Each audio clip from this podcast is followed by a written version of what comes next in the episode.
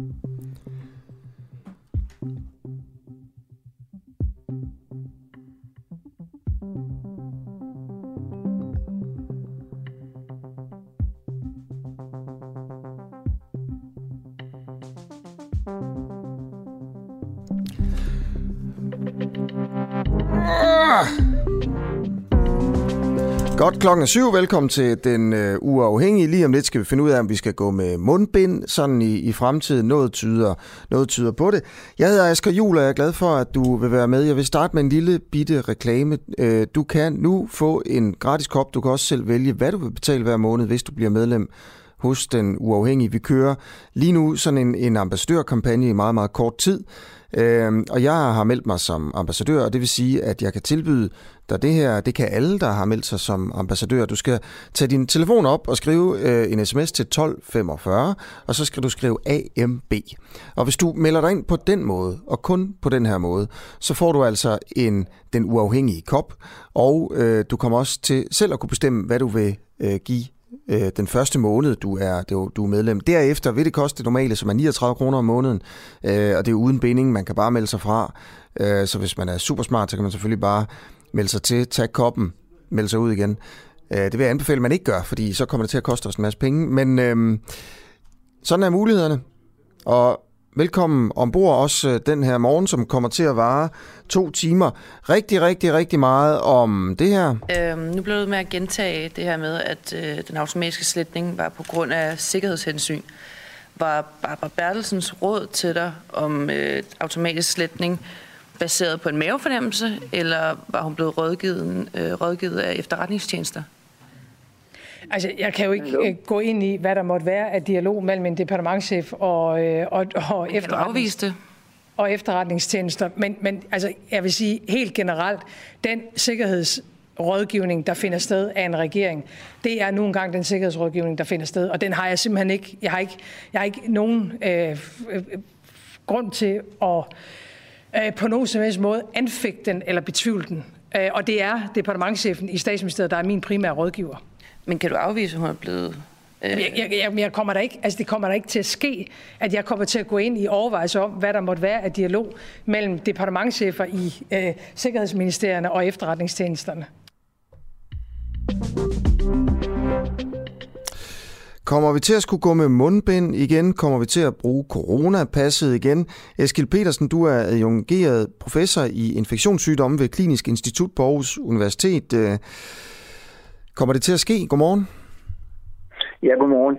Ja, noget øh, skal der jo ske, fordi tallene udvikler sig jo meget hurtigt, og øh, den prognose, Serum Instituttet offentliggjorde i tirsdags, er jo allerede overhalet af de aktuelle tal, så vi bliver jo nødt til at gøre et eller andet, hvis vi skal undgå, at vi øh, skal have nedlukninger af institutioner, restauranter og skoler om en øh, 3-4 ugers tid. Mm.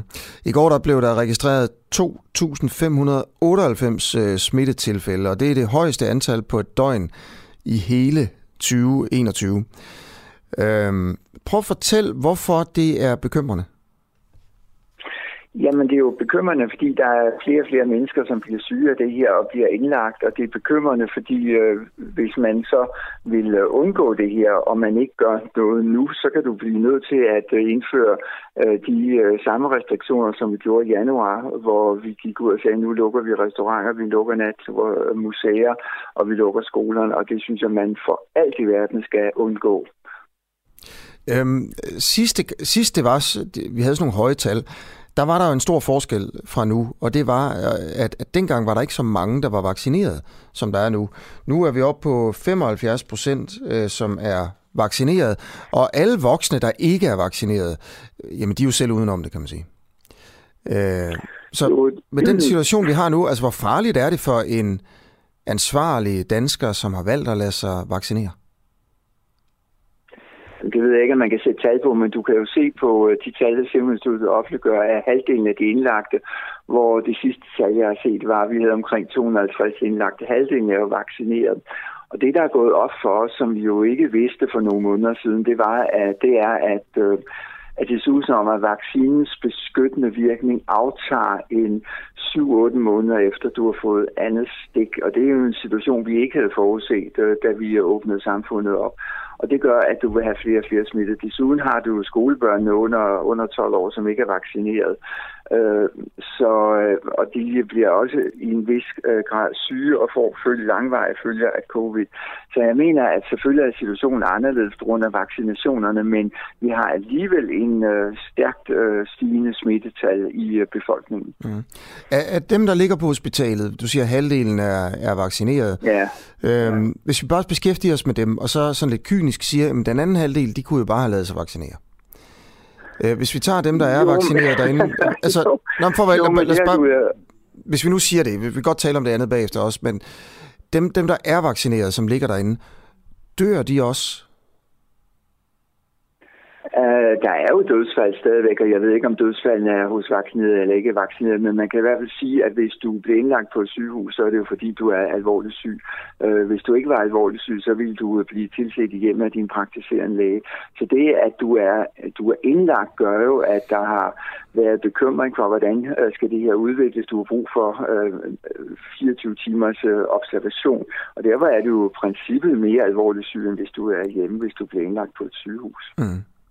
Jo, man er mere alvorligt syg, men altså, du ved, jeg prøver at undersøge, fordi hvis vi snakker om mundbind igen, og nedlukninger igen, og sådan noget, så skal Nej, det selvfølgelig har, det... basere sig på, at, at det er rigtig, rigtig alvorligt, det her. Det er bare det, jeg prøver ligesom at, at snakke med dig om. Jamen, det mener at, øh, det, det mener at det er, og det er jo ikke, det jeg siger, det er, at øh, mundbindene kan forebygge, at du undgår nedlukningerne. Og det er det, jeg mener er det over, et af de helt overordnede mål her. Det er at sige, at vi vil ikke have en ny nedlukning af samfundet. Og en af de redskaber, du har for at undgå det, det er at øh, bruge mundbind, hvis du er øh, i et, øh, et øh, indendørs i det offentlige rum, som for eksempel hvis du er nede i supermarkedet for at købe ind. Mm.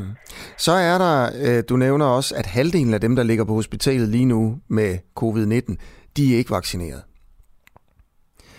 Nej, jeg sagde, at halvdelen var vaccineret. Ja, er det ikke det samme som at halvdelen, den anden halvdel ikke er? Jo, det er det nok. Jo, det er nok ret i. ja, okay. Men mindre der ligesom er en tredje gruppe i hvert fald. Men øhm, ja. så, så altså, kunne man sige, som jeg prøvede ligesom at indikere lidt før, at dem, der ikke er vaccineret, jamen altså, behøver vi tage så meget hensyn til dem? Fordi de er jo selv udenom det, hvis man skal... Du ved, hvis alle vi andre skal begynde at bruge mundbind og sådan noget, fordi der er nogen, der nægter at lade sig vaccinere, ikke? så kunne man måske også anlægge synspunktet, jamen altså, de må bare lade sig vaccinere, ellers så må de blive syge og, og måske dø af sygdom. Hvad tænker du om, om sådan et ja. synspunkt?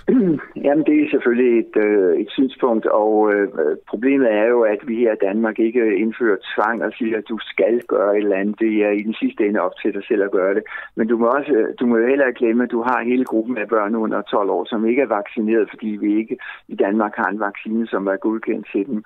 Og øh, der mener jeg, at hvis vi kan undgå skolelukninger ved, at vi andre bruger et mundbind, så er det jo, at vi er solidaritet over for de børn, der meget gerne vil have, at deres skole den forbliver åben. Øh, så, så der er jo en gruppe der, som er anderledes end de voksne, der ikke vil lade sig vaccinere. Du nævnte også lige før med, med børnene her, som ikke har fået øh, vaccinestikket, at, at de får langtids øh, gener af det. Altså bivirkningerne er længerevarende. Ja, ja. ja, øh, ja. Hvad, hvad, hvad er det? Vil du prøve at fortælle lidt om det? Ja, altså man har jo hos voksne øh, været klar over, at der er nogen, der har 3-6 måneder efter har noget, der hedder langvarig covid. Det kan være langvarig træthed eller koncentrationsvanskeligheder. Og vi har ikke rigtig vidst, om det også rammer børnene. Men der er lige kommet en stor undersøgelse fra Tyskland over 10.000 børn under, under 17 år, som viser, at børn får de her øh, kognitive vanskeligheder, træthed osv., det er cirka 5 procent, som, øh, som får de her bivirkninger i samme udstrækning som de voksne. Og det, er jo, det synes jeg, der er noget, man, man skal prøve at undgå helt sikkert. Mm. Så 5 procent af de børn, der bliver smittet, får, øh, får de bivirkninger? Ja, i forhold øh, i henhold til den tyske undersøgelse, ja. Ja, er det jo en ud af 20, det er alligevel en del, jo. Ja, det vil jo sige, at det siger jeg egentlig hver klasse, hvis øh, hele klassen øh, skulle øh, øh få covid. Så det synes jeg er et relativt højt tal, og det viser også, at børnene adskiller sig i den, ikke fra de voksne, så det er det samme, øh, hvad skal man sige, øh, øh, andel af børnene, som får det som de, som de voksne. Ja. Og, og de her gener, der er, øh, for eksempel, det er jo også, man, man, man mister lugtesansen og, og, og kognitive ting, som, som du nævner her, Øh, ved vi noget om, altså, om, om, om altså, hvornår det går væk? Nej, der har været nogle øh, studier, som, som viser, at øh, det, øh, det tager 3 til seks måneder, og så øh, ved vi ikke så forfærdeligt meget mere, om der er nogen, der også har det efter 12 måneder, men øh, de undersøgelser, der ligger, de har en tidshorisont på 6 måneder efter du blev konstateret covid-positiv. Okay, er der, er der nogen, der går rundt øh, og har haft covid-19, som, som endnu ikke er sluppet af med det her, og, og det er en mulighed, at, at det kommer til at vare hele livet? Jeg tror bestemt ikke, det er en mulighed for, at det kommer til at vare hele livet, men det ved vi ikke noget om. Okay.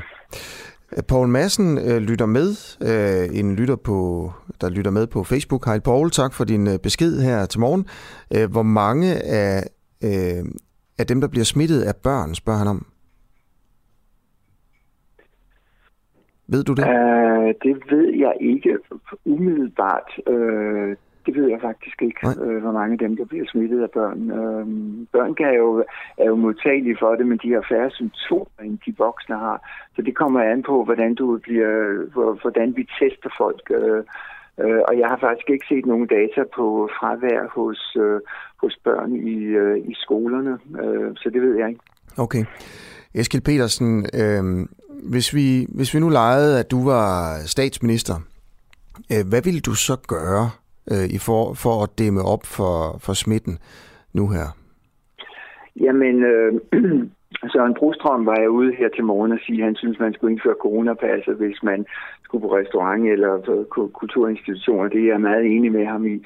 Og så vil jeg øh, indføre mundbind i øh, øh, det, det offentlige rum, så hvis vi er ude i at handle i supermarkeder eller øh, køre tog eller øh, så videre, så skulle vi have et mundbind på. Fordi mundbindet gør jo det, at øh, hvis du er smittet, så holder det virus inden for mundbindet, og du spreder meget mindre virus i dine omgivelser, hvis du har et mundbind på og er smittet. Og det er, er jo samme mekanisme som at sige, at vi må højst være fem mennesker, der får for, forsamlet, eller øh, eller sige, at vi skal holde halvanden meters afstand. Så mundbindene har en stor forebyggende effekt og dæmper spredningen, og det er noget, der virker øh, med det samme. Øh, vaccinerne er selvfølgelig noget på længere sigt, men vi har ikke tid til det i den situation, vi er nu. Mm. Og, og hvad med, øh, hvis man øh, skal til fest, for eksempel?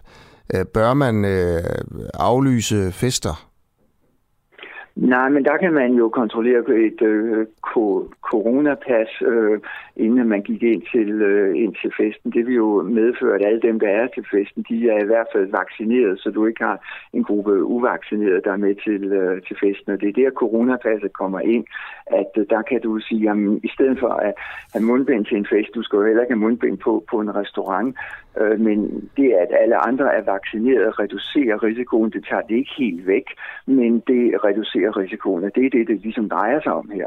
Mm. Okay. Eskild Petersen, øh, professor på Aarhus Universitet.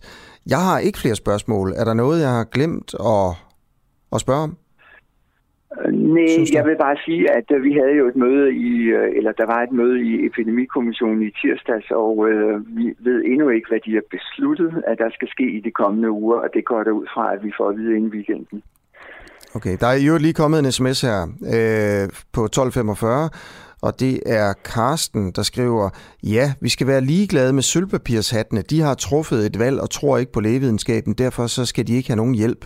Man træffer et valg, og det har konsekvenser, skriver altså øh, Karsten her. I forbindelse med det, vi snakkede om før med, hvor meget skal vi egentlig gøre øh, i samfundet for at, med restriktioner og sådan noget, for at hjælpe dem, der har nægtet at lade sig vaccinere. Øh, Ja, men der er det jo, at jeg mener, at man skal have fokus på, øh, på de børn, der ikke man ikke kan, øh, kan vaccinere. At øh, vi, vi har et, et fælles ansvar for at gøre alt, hvad vi overhovedet kan for at holde vores skoler åbne, så vi ikke kommer ind i en ny situation, hvor vi skal lukke skolerne ned, fordi det, det var ikke nogen rar oplevelse. Nej. Tine Højer Eriksen skriver, min datter på 17 blev konstateret positiv den 8. september 2020. Hun kan stadigvæk ikke lugte, men dog smage, og smagssansen er svagere end normalt? Jamen det viser jo også de her langvarige covid-effekter, som vi jo stadigvæk ikke øh, helt, øh, hvor lang tid det egentlig var. Det her er jo meget lang tid, at øh, hun, det, det er et år et år, øh, og det viser jo, at det her er jo ikke nogen helt uskyldig øh, sygdom, øh, når hun stadigvæk efter et år har følgevirkninger. De sms'er, der er også kommet frem i min kommission, der kan vi også se på din departementchef, at hun øh, sender en by af sms'er til Mogens Jensens departementchef Henrik Studsgaard, for at han skal øh, tage ansvaret for, for minkskandalen her, for at han skal tage ansvaret for alt det rod, der er i november sidste år. Hun skriver blandt andet, hvornår ligger I ned og ruller jer som I vente. Øh, han skal tage ansvaret fremgår det af den storm af sms'er, der blev sendt. Ved du, hvorfor Barbara Bertelsen var så ivrig for, at Mogens Jensen skulle stå frem og tage ansvaret for det kaos og for det råd, som hele regeringen skabte, da I tog en beslutning, der ikke var lovhjemmel til, på et møde, hvor du var formand, altså i regeringens koordinationsudvalg den 3. november om aftenen. Hvorfor var Barbara Bertelsen så ivrig for, at Mogens Jensen skulle tage det ansvar? Altså, min opfattelse og min oplevelse er, at departementchefen i virkeligheden bare har passet sit arbejde. Er det hendes arbejde at, at, at, at få en anden... Så giv, nu. Er vi egentlig for hårde ved Mette Frederiksen? Vi skal selvfølgelig stille de kritiske spørgsmål, øh, og det har vi også gjort her på Den Uafhængige. Det, det vil jeg også prøve at fortsætte med. Men her til morgen, der taler vi også med folk, der mener, at det her det er en storm i et glas vand. Og det er jo det, Socialdemokratiet øh, prøver at sige hele tiden. Medierne og oppositionen er meget, meget optaget af at finde ud af, hvorfor Mette Frederiksen begyndte at slette sine sms'er, hvad hun egentlig har slettet. Øh, har hun forsøgt at skjule øh, altså, ting og sager fra offentligheden, for eksempel, at hun var bevidst om, at, øh, at det var ulovligt at slå minkene ihjel. Slettede hun sine sms'er alene af, af den grund for at slette sine spor, eller var der nogle sikkerhedsmæssige årsager til det? Som sagt, her til morgen kan du høre i den nu folk, der, der forsvarer Mette Frederiksen, eller måske siger, at det her det er ikke så stort et problem, som mange vil gøre det til. Og nu kommer der et interview med sådan en person. Det er debattøren Eva Selsing, som er en nationalkonservativ kvinde, og hun plejer ikke at holde sig tilbage, når venstrefløjen skal kritiseres, men ikke her. Til min kollega Christoffer Lind, der sagde hun øh, på det her, eller der siger hun i det her interview, du skal høre nu her, at øh, de borgerliges insisteren på at endevende sms-sagen, det er simpelthen øh, et udtryk for en højrefløj, der bare er bagud. Bagud på point for at føre en god øh, borgerlig politik. Det kan de ikke finde ud af, så peger de øh, bare sådan nærmest desperat på Socialdemokratiet.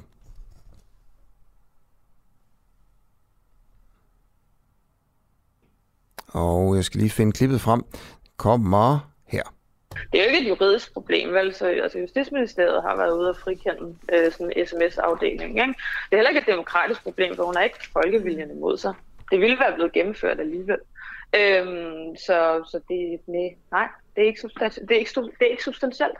Det er tomhed. Det er udtryk for tomhed. Det er sådan en, øh, det er sådan en mummespil, teaterstykke, øh, som ikke handler om Danmark. Og jeg er træt af at høre på det og se på det. Og jeg synes, det er trist, at vi i Danmark har en opposition, der er øh, så bagud på point, og så, hvor der er så lidt øh, sådan åndsvirksomhed. Øh, og så lidt vilje ja. til at gøre noget ved de rigtige problemer, der er. Og det der er ikke et rigtigt problem. Punktum. Det, det, det, er jo, det er jo ret tydeligt, hvad du, hvad du mener der, Eva Selting, men er du også sådan, så den opfattelse, at, øh, at det der med at slette øh, sms'er, at det er, det er helt okay? Øh, det kommer vel an på den konkrete sag. I, den her, i det her tilfælde synes jeg ikke, det er vigtigt. Øh, der kan være alle mulige grunde til det. Øh, Øh, så jeg er jo ikke øh, ekspert øh, på mm. området. Jeg har en holdning til, hvad det er, de borgerlige politikere det er i hvert fald, bør gøre, ja. og hvad jeg ser, de ikke gør. Det er i hvert fald ikke noget, der kan få dit, uh, dit gå. Det kan jeg godt høre. Øhm, det er det så ikke, nej. Du skriver, at øh, nu er det så sms'erne, som hun har slettet, og så skriver du, øh, som alle andre minister, og det er også for dårligt. Hvad mener du med som, øh, som alle andre ministre? Jamen, så vidt jeg ved, er der ikke været nogen journaliseringspraksis for sms'er helt generelt. Og hvad er det for nogle, nogle sms'er, som Søren Pape han journaliserede dengang? Øhm, Men hvad er det for nogle ministre, der sletter, der sletter sms'er? Jeg går derud fra, at det er ganske almindelig praksis. Altså, jeg meget sikker på, at det er ikke almindelig praksis, og ved, ved dem, vi har talt med og, og, og så videre, der, der er det i hvert fald ikke noget, man, øh, man ligesom øh, man gør sig i. Det er... Hvorfor har Justitsministeriet så været ude at sige, at sms'erne er undtaget fra den? Jamen, man kan jo sige, at der er jo måske noget sådan rent... Øh, altså det lovpraktiske og alle de der ting i det, det, det behøver vi ikke komme ind i, men, men det er jo bare okay. ikke noget, som er almindelig praksis for, for, for ministre at gøre og, og slette uh, sms'er. Det er jo også kun de her fire personer, det drejer sig om. Det er jo ikke sådan, at alle de andre ministre også er ude og slette deres sms'er. Ja, ja, det tør jeg simpelthen ikke udtale mig om. Min ekspertise ligger et andet sted. Men du skriver jo som alle andre ministre, så du, det er jo noget, du ved. Øh, nej, altså jeg går ud fra, at det er ganske almindeligt, at de ikke gemmer deres sms'er for evigt, og de sletter deres sms'er af forskellige årsager. Øhm, et er for eksempel sikkerhedsspørgsmålet. Det, hvad hedder det, Joachim B. Olsen en meget sjov øh, indlæg op for, for ikke så lang tid siden, om at hans telefon var blevet stjålet til en eller anden fest, hvor der var en politisk konkurrent, der mm. havde øh, taget den med på sit kontor og forsøgt at, at få oplysninger ud af den. Øhm, det, det ved jeg ikke, det er meget sjovt. Det er bare sådan et godt eksempel på, at når man er i det der, altså når man er øh, i det miljø, så, så kan der være alle mulige grunde til, at man ikke beholder sine sms'er. Mm. Øhm, men, men man kan sige sådan, altså en ting er sms'er, som vi så ikke har adgang til. Der er tusind øh, ting, vi ikke har adgang til som politikerne. Altså hvad med alle de samtaler, de har under fire øjne og under seks øjne? Og, altså sådan, der, der, der er der alt muligt, øh, som, som, som, som ikke bliver journaliseret, og som mm. vi aldrig nogensinde kommer til at høre om. Øh, det, okay. det er jo et men, ting, der, den måde, det fungerer på. Okay, men, men det her med øh, at, at sætte sin telefon til at automatisk slette de her sms'er, det er altså hverken for, for nuværende eller tidligere ministre sådan øh, almindelig praksis? Okay, men, men altså, øh, det, det kan godt være. Øh, jeg vil sige, den debat og den, det fokus, den opmærksomhed, som noget, som er en teknikalitet, og vi skal også lige huske, at det, der er vigtigt i det her, det er, er der foregået noget, som er demokratisk problematisk, er der foregået noget, som er juridisk problematisk. Og det er jo øh, altså for mig at se et stort nej til begge to spørgsmål. At det får så stor opmærksomhed i forhold til, at der er rigtige problemer derude, som ikke er løst og som vokser dag for dag. Der synes jeg, det er ret vildt, at både medierne og de borgerlige politikere er villige til at ofre så meget energi, så meget krudt, den nedkærhed, den omhu, Øhm, hvad hedder det? Tænk, hvis man kunne mønstre den samme nedkærhed og omhu i forhold til den vold, der bliver begået af medlemmer af det islamiske parallelsamfund mod danske børn og unge. Men den tænker jeg, at I og andre måske forhåbentlig tager op start og giver den samme opmærksomhed, eller gerne mere, fordi det synes jeg, der er fortjener. Nu har vi talt meget om de her sms'er her til sidst. Øh, I forhold til det her med, øh, med det, her, det her hjemmel, der ikke var der for at tage den her beslutning, og så øh, aflive et helt øh, øh, sådan helt konkret, aflive et helt øh, erhverv. Er det, øh, er det for dig at se et, øh, et, et problem, vi burde tale, tale videre om, eller føler du også, at det er sådan lidt petitesseagtigt? Øhm, så vidt jeg ved, var hjemmelspørgsmålet ikke op på det der meget omtalte møde, vi havde. Øh, men jeg, jeg, vil, altså jeg vil meget nødig øh, gå ind i den del af, af, af diskussionen. Det jeg kigger på, det er, hvad prioriterer en borgerlig opposition af sager. Mm. Og jeg synes, at det store, den store mængde energi, den borgerlige opposition lægger i det her i forhold til rigtige problemer, er betænkeligt og trist for Danmark. Og hvis det er noget, borgerlige mennesker bør være brede over. Men det er jo ikke kun borgerlige partier, det er jo også nogenlunde den samlede presse, som er gået rigtig meget op i det her spørgsmål. Jamen, pressen kan godt lide det her. For, ja, det, pressen kan godt lide det her, fordi det ikke er det ikke handler om substans. Det handler om sådan fnider og sladder og teknikaliteter, og så kan det ene korresponderende Christiansborg-geni efter det andet stille sig op og ligne en million, øh, hvad hedder det, i, i avisen og i fjernsynet, og det er sådan noget, de kan de rigtig, rigtig godt lide. Det har bare ikke noget med Danmark at gøre, altså sådan i, den, i det store billede, det er ikke vigtigt for Danmark, det er ikke vigtigt for almindelige danskers øh, øh, sådan følelse af tryghed og frihed og øh, altså, vi føler ikke, at der i højere grad er passet på os, fordi at der er en borgerlig opposition, der går utrolig meget op i, øh, i, i, i en teknikalitet, og så nogle medier, som også synes, at det var da en dejlig sag, øh, fordi den kan vi, øh, der er en hel masse sladder i det her, som vi kan få fra. Altså, det, det er bare sådan en, der er sådan en synergieffekt mellem politikere, der ikke gider at gå op i substans, og så medier, som godt kan lide sladder. Mm. Øh, og som er meget trist at bevidne, synes jeg. Okay, lige, lige sidste spørgsmål, Eva, så skal jeg nok slippe dig. Øhm, du, du får sådan, øh, jeg tror to gange eller sådan noget, ligesom lavet lidt sådan en, en kobling øh, mellem øh, de her øh, Instagram-billeder, lad os bare tage makralmaden igen som, som eksempel, og så de her, de her sms'er. Nu havde vi et stort pressemøde, som Mette Frederiksen så vel så nødsaget til at indkalde til. Altså, mener du virkelig ikke, at der er forskel på at gå lidt op i, om hun lægger nogle billeder op med nogle makralmader, og så på, hvorvidt at der er blevet slettet sms'er, som rent faktisk kunne gøre det svært for en minkkommission, og derudover også kunne der jo stå noget indhold i de her sms'er, som kunne være ret så øh, afgørende for de her beslutninger, der blev taget. Altså er der ikke en forskel på makralmad og sms'erne her?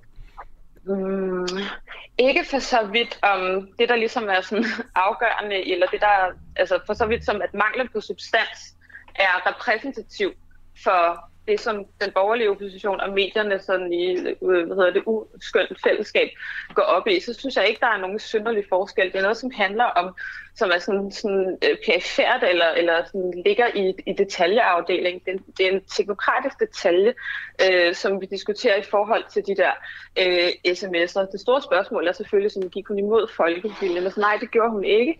Øh, der er ikke et demokratisk problem. Der er heller ikke et juridisk problem. Øh, så, så, så, så det er sådan noget, der ligger i en, i en perifær sfære, hvor det her med Instagram-billeder og så videre også ligger. Og det, er sådan, og det, og det kendetegnende, synes jeg, det, det har været sådan meget øh, karakteristisk for, for, for oppositionen, at den er gået op i de her sådan overfladiske, sådan visuelle, øh, ja, sådan lidt teateragtige sager, hvor sådan, man kunne skabe noget ballade, og man kunne sådan, ja, brokke sig meget, meget højt, uden at det egentlig har noget at gøre med, med hvad der foregår i Danmark Altså, hvad der foregår øh, på gader og stræder, hvordan vi øh, får løst nogle af de meget, meget store problemer, som vi har, som vokser hver dag, og som hverken borgerlig opposition eller naturligvis medier lader til at finde væsentlige, og så i stedet så graver og graver og graver og graver man i det her, og interviewer sig selv og hinanden, og hvor er det dog forfærdeligt, og med det mink og slette med det og alt det der. Og det er ligesom der, det åndelige niveau er, og det er synd for Danmark. Ja, tak til Eva Selsing. Øh, og husk, du kan blande dig i debatten. Øh, skriv en sms til mig her til morgen øh, 12.45, så skal du bare skrive DUA først, D-U-A-H, og så din besked og din, øh, din kommentar. Der er kommet en del allerede, og jeg tror, der var mange, der ligesom reagerede på da, da, min, min, mit interview med professoren for Aarhus øh, om corona, og øh, vi snakkede lidt om det her med halvdelen af dem, der ligger på corona-afsnittene på hospitalerne nu her, de er ikke vaccineret. Nu begynder vi at snakke om mundbind, og vi begynder at snakke om øh, delvise nedlukninger igen, fordi der er så mange, der bliver smittet, og der er så mange, der ligger på hospitalet, men halvdelen er altså nogen, der ikke er vaccineret. Øh, hvor meget skal vi egentlig tage hensyn til dem sådan i samfundet, fordi øh, de jo selv er ude om det, hvis de bliver rigtig, rigtig syge, når de ikke er vaccineret. Kenneth, du øh, var en af dem, der, der skrev ind øh, her øh, til morgen. Øh, godmorgen. Hvor ringer du fra, og øh, hvad, hvor, hvorfor skrev du? Jamen, godmorgen. Ja. Men uh, jeg, jeg følger en gang imellem på tanden, og jeg ringer fra København af. Og øh, jeg er ikke selv vaccineret, kan jeg jo lige øh, tilføje. Mm.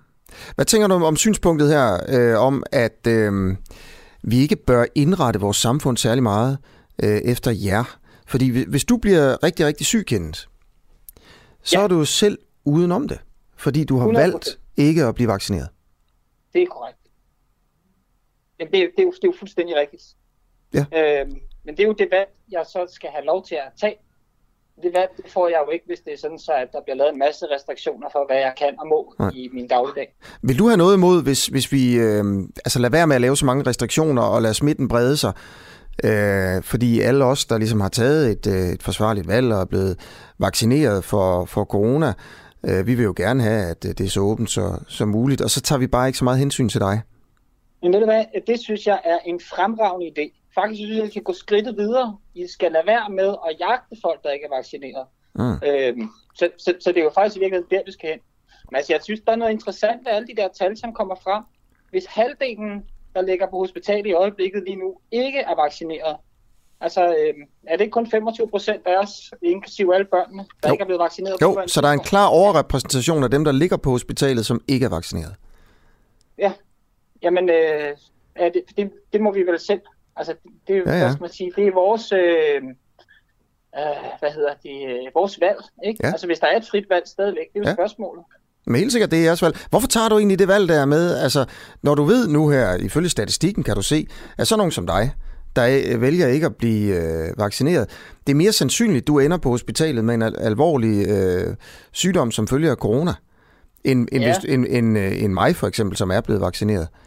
Ja, og jeg er ovenikøbet i faregruppen, fordi jeg har nedsat lånekapacitet og alt ja. muligt andet. Jeg, jeg burde jo simpelthen mm. løbe ned efter den der. Mm. Altså, jeg hæfter mig lidt ved, at øh, vi for noget, cirka et års tid siden og sådan noget, havde en masse mink, der var ved at lave en kæmpe skandale, og var ved at lave en ny smittekæde og en ny variant osv. osv., osv.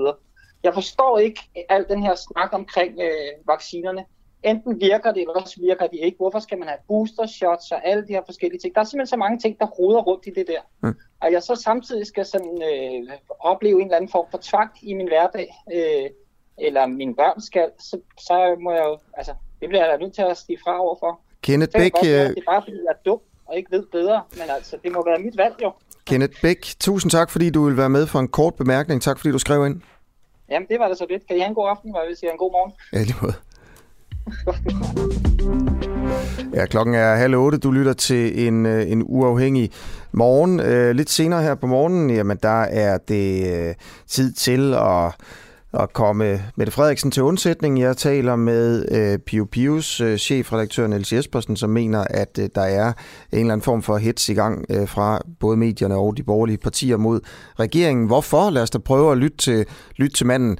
Øh, en tidligere chefanalytiker hos Forsvarets efterretningstjeneste er også med her om 20 minutter for at snakke om, hvad han mener om det her, om statsministerens argument med, at grund til, at hun slettede sms'er, det var på grund af sikkerheds hensyn. Vi ved jo, at man ikke slettede sms'erne, altså ministerne øh, i Justitsministeriet for eksempel, øh, og i de andre store ministerier slettede ikke sms'er af sikkerhedshensyn.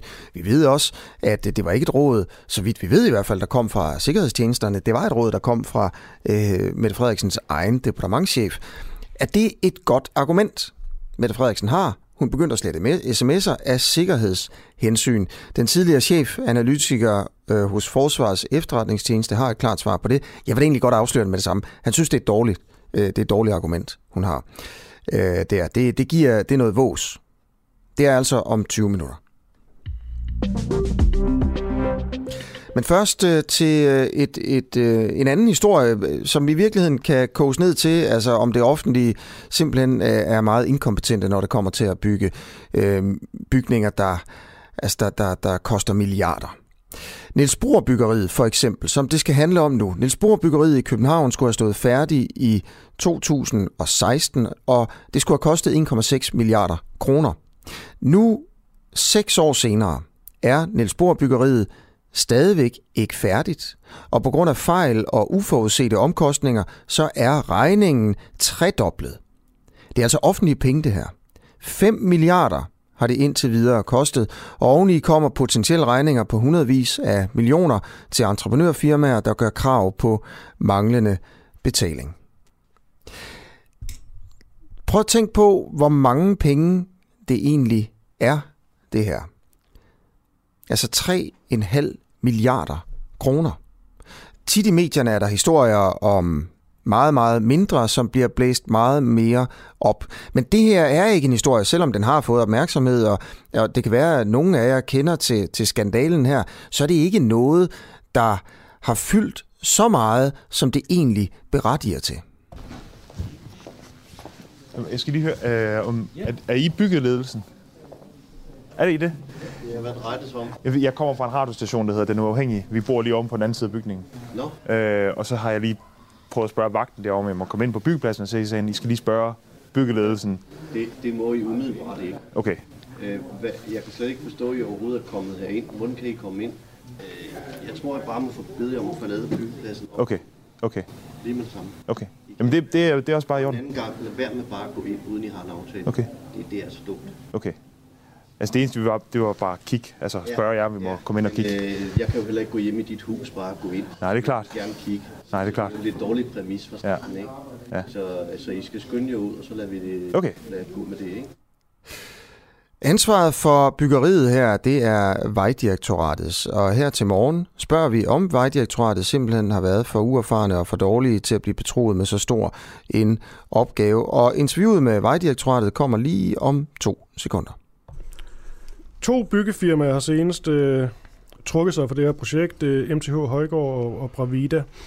og så vidt jeg, så står i mine noter, så har de, er det med over 100 millioner i ubetalte fakturer. Vejdirektoratet har også øh, klappet kassen i. Altså det, det virker bare som en virkelig vild sag. Du nævner sådan, sådan lidt overordnet nogle af de her øh, problematikker. Jeg tror stadigvæk, at jeg på en eller anden måde har, har brug for at finde ud af, hvad sådan helt konkret det er, der kan gå så galt, og hvorfor at, at man trækker sig en efter en. Altså, øhm, det, det, det er faktisk temmelig uhørt, at så mange entreprenører ja. trækker sig fra et projekt. Og i bund og grund, så handler det om samarbejde og respekt. Øh, der er mange ting i den her sag, som jeg håber bliver belyst. Øh, det er en, at en bygherre ikke betaler øh, for et udført arbejde, det, det er yderst kritisabelt, og det er faktisk meget sjældent set. Øh, ofte så betaler du øh, det, som du mener, du er berettiget. Selvfølgelig er det en branche, som er fyldt med konflikter og, og forskellige syn på sagen, så, så man når aldrig til en fuld enighed, men, men som du selv nævner, 100 millioner, det lyder som om, at man godt kunne mødes et eller andet sted langt tidligere. Øh, for mit eget firmas øh, vedkommende, der måtte vi decideret regne med, at vi fik ikke pengene til tiden, og for en mindre virksomhed, som vi var, der presser det likviditeten. Mm. Så vi måtte på et tidspunkt decideret øh, ja, styre vores, øh, hvad skal vi sige, vores produktion, vores omsætning ud fra, at vi kunne håndtere den her manglende betaling. Og da vi, vores konflikt så når til ende, der, der sikrer vi, at den her betaling er så lille. Så vi faktisk som en af de første på sagen derinde trækker os, og det er så snart to år siden. Mm. Øh, på det tidspunkt snakkede vi faktisk med de andre entreprenører om den her proces, hvor vi var, det er også et spørgsmål, hvor ligger man i fødekæden i, i projektet. Øh, på det tidspunkt, der var det ventilation, der ligesom var den store og besværlige faktor øh, og, og tidsrøver. Øh, de øvrige aktører, de kommer efter, og det er dem, vi så ser her to år efter. Nu er deres øh, udstående blevet så stort, at de trækker sig. Ja, øh, den her bygning, vi taler om, det er altså en offentlig bygning, øh, som skal bruges af Københavns Universitet, og den ligger faktisk et lille stenkast fra, hvor jeg sidder i studiet på Nørrebro i København. Jeg kan se den, når jeg kigger ud af, af vinduet. Og Erik Stoklund, du er øh, ansvarlig her. Du er anlægsdirektør i Vejdirektoratet, som er bygherre på Niels Bohr byggeriet. Det er altså gået fra at skulle koste 1,5 milliarder kroner til at, til at koste 5 milliarder. Kan du fortælle, øh, hvorfor det er blevet så meget dyrere? Godmorgen. Ja, godmorgen. Jamen, det, er, det er jo en, en, øh, en meget lang og, og kedelig historie, øh, men øh, øh, nu kunne jeg ikke lige øh, gætte mig til, hvem I havde, havde inde her øh, forud for, for jeg kom på. Men altså det, vi sidder med øh, aktuelt, det er 10.000 brandlukninger som ikke er, er udført øh, efter de forskrifter, der er for de ting. Og øh, det er altså en brandlukning, det skal sikre, at en brand ikke spreder sig i, i bygningen. Mm. Er det, det, øh, så det, det, igen. Lad mig, lige, må jeg lige gøre det færdigt? Ja. Fordi at øh, det hænger også lidt sammen med det, den tidligere jeg talte med. Vi sidder her med, med et, øh, et så stort øh, et byggeri, øh, som skal være, være sikkert og ordentligt og, og, og arbejde i for de kommende forskere på, på KU. Øh, og at øh, entreprenøren så afleverer et byggeri, der er fyldt med så mange mangler og så mange fejl, at vi skal bruge så meget tid bagefter til at rydde op efter dem. Øh, det, er, det er simpelthen uhørt. Og vi har, vi, som jeg siger, så står vi nu med, med, med 10.000 øh, mangler, øh, eller dårligt udførte brandlukninger. Og øh, det er blandt andet en af de store øh, entreprenører, som er ude i pressen og siger, at øh, vi skylder dem 100 millioner. Jeg vil, bare, jeg vil bare vende spørgsmålet om, når man har bestilt et produkt, når man har bestilt en bygning til en vis kvalitet, og så byg, byggeren faktisk gør sig umage for at, at, at sikre, at den kvalitet er opfyldt, og den så ikke er det, øh, skal man så fortsætte øh, betalingerne til den entreprenør. Det mener jeg ikke, at man skal. Mm. Har I gjort det? Ikke før, at han, ikke før han, hvad for noget? Har I gjort det der? Nej, de der 100 millioner, det er, det er også et, et fatamorgana. Vi har faktisk betalt øh, til den entreprenør for, at han skulle blive på pladsen i meget lang tid. Men når han vedvarende bliver ved med at, at lave fejl og mangler, efterlade det efter, efter sig, og overhovedet ikke agter at vedstå sig de mangler, øh, så bliver vi nødt til at smække kassen i selvfølgelig. Ja. At han så opfinder et beløb, som han mener, at vi skal betale ham i stillestand, eller ventepenge, som det hedder populært sagt, hvor vi jo, hvor vi jo, hvor vi jo faktisk mener, at han har forsinket hele byggeriet med sine, med sine mangelfulde arbejder. så, så ender det selvfølgelig i en twist. Og det er det, de store beløb øh, drejer sig om. Det er spørgsmålet om, er han i, er han i, øh, er han i venteposition? Altså, det er os, der går og venter på ham. Skulle vi så fortsætte med at betale? Og der, der, på, det, på de beløb fremsender han så regninger. Og det, mm. det er så, de regninger betaler vi naturligvis ikke. Nej. Øhm, den, den du hørte lige og før, derfor, det var Per Sjøberg, der... Øh, som er bygherrerådgiver med ekspertise i udførelse af byggeri. Ja, og det, det gætter jeg nok på, fordi han arbejder for en anden entreprenør, som, øh, som gik herude og gennemførte arbejde for det også. Og han var selv en af ledelsen af den entreprenørs arbejde. Og det ville klæde ham, at han havde gået, øh, at han havde gennemført sin egen kontrol på sine arbejder. Han, blandt andet nogle af de arbejder, han har efterladt, dem går vi også og rydder op på. Det har vi gjort det over et år på det, som den firma har afleveret, afleveret til os. Og det har også noget med brandlukninger at gøre. Okay. Og det er simpelthen, det er simpelthen en, en uskik, at de peger på, øh, på bygherren i den her situation. Ja. I burde retteligt pege på entreprenørens arbejdsledelse i den her sag. Det er ikke håndværkerne, der laver du, noget dårligt. Det, det er dig. Det er simpelthen en ledelse af, Erik. af, af deres eget arbejde, som, e- som ikke er i orden. Erik Stoklund, det er dig. Og det er Vejdirektoratet. I er vores repræsentant her. I administrerer ja. offentlige penge, ikke også?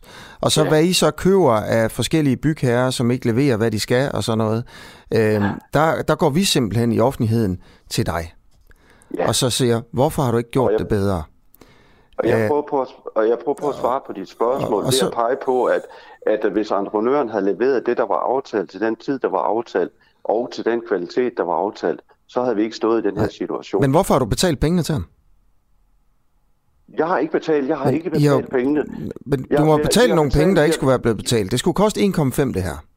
Det er kommet ja, op i 5 betalt, milliarder.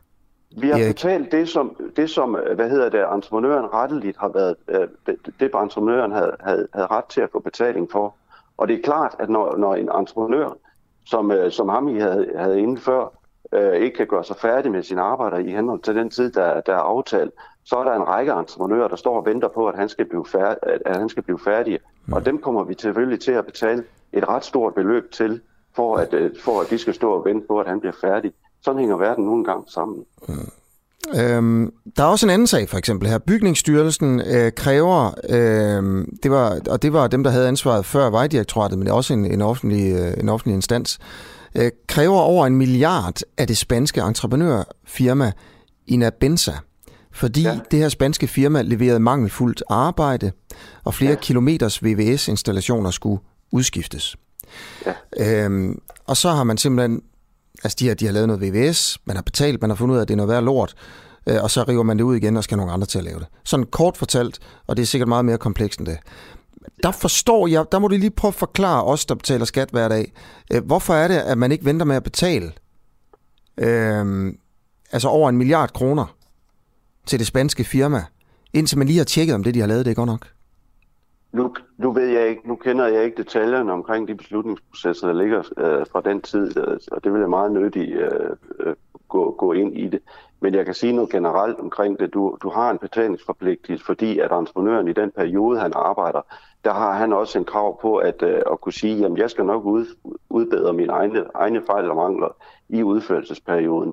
Og derfor bliver du nødt til at betale til ham undervejs, selvom så du kan se, at det er noget skidt, han laver, fordi han godt kan stadigvæk påbeholde sig retten til at sige, at jeg kommer tilbage og laver min, min det, fejl. Det, fejl det kommer jo an på den uh, kontrakt, man laver med ham. Der kan I jo bare lave ja. en egen kontrakt. Du siger simpelthen, at I har lavet en kontrakt, hvor I siger, at I er nødt til at betale ham, selvom vi godt kan se, at det er noget skidt, Ej, han går og laver. Ikke, nu, har jeg, nu har jeg ikke været en del i at lave den kontrakt Nej. der, fordi jeg vil nok men, ikke have lavet det på men, den måde men, overhovedet, men, som det men var sagde du lige nu her, at vi er jo nødt ja. til at betale ham, mens han arbejder, selvom vi godt kan se, at det er noget skidt, han går og laver? I det øjeblik, i det øjeblik vi, kan, vi, vi ser det noget skidt, der bliver lavet, det gør vores tilsynsførende, så bliver det, så bliver det meldt ind til entreprenøren med det samme og siger, det, her har du altså nogle fejl og mangler, øh, som ikke er i orden. Vil venligst udbedre dem. Og imens og så fortsætter den, betalingerne? Så, så fortsætter betalingerne, Shit. og så udbedrer han, så udbedrer han manglerne, og så, og, og så uh, hvad hedder det, fordi det har også noget at gøre med, som, som ganske rigtigt, som han nævnte før, uh, entreprenøren der, fordi at du skal også opretholde en likviditet hos entreprenøren, og han skal have den mulighed for at kunne komme tilbage og rette på egne fejl og mangler. Okay. Øh, der er lige kommet en øh, sms her fra Birgitte, øh, Københavns Universitets husleje i forbindelse med den bygning, vi taler om her. Den er fastsat ud fra byggeriets pris, og det er jo selvfølgelig noget lort, når prisen den, den går op jo. Og så skriver Birgitte, gribes der ikke ind fra politisk side, så er konsekvensen massiv besparelser og afskedigelser på Københavns Universitet, selvom universitetet jo ikke har noget ansvar for byggeriet. Og det er altså også store konsekvenser for studerende og for ansatte. Øh, hvad med i stedet at afskede de ansvarlige i Vejdirektoratet, spørger Birgitte.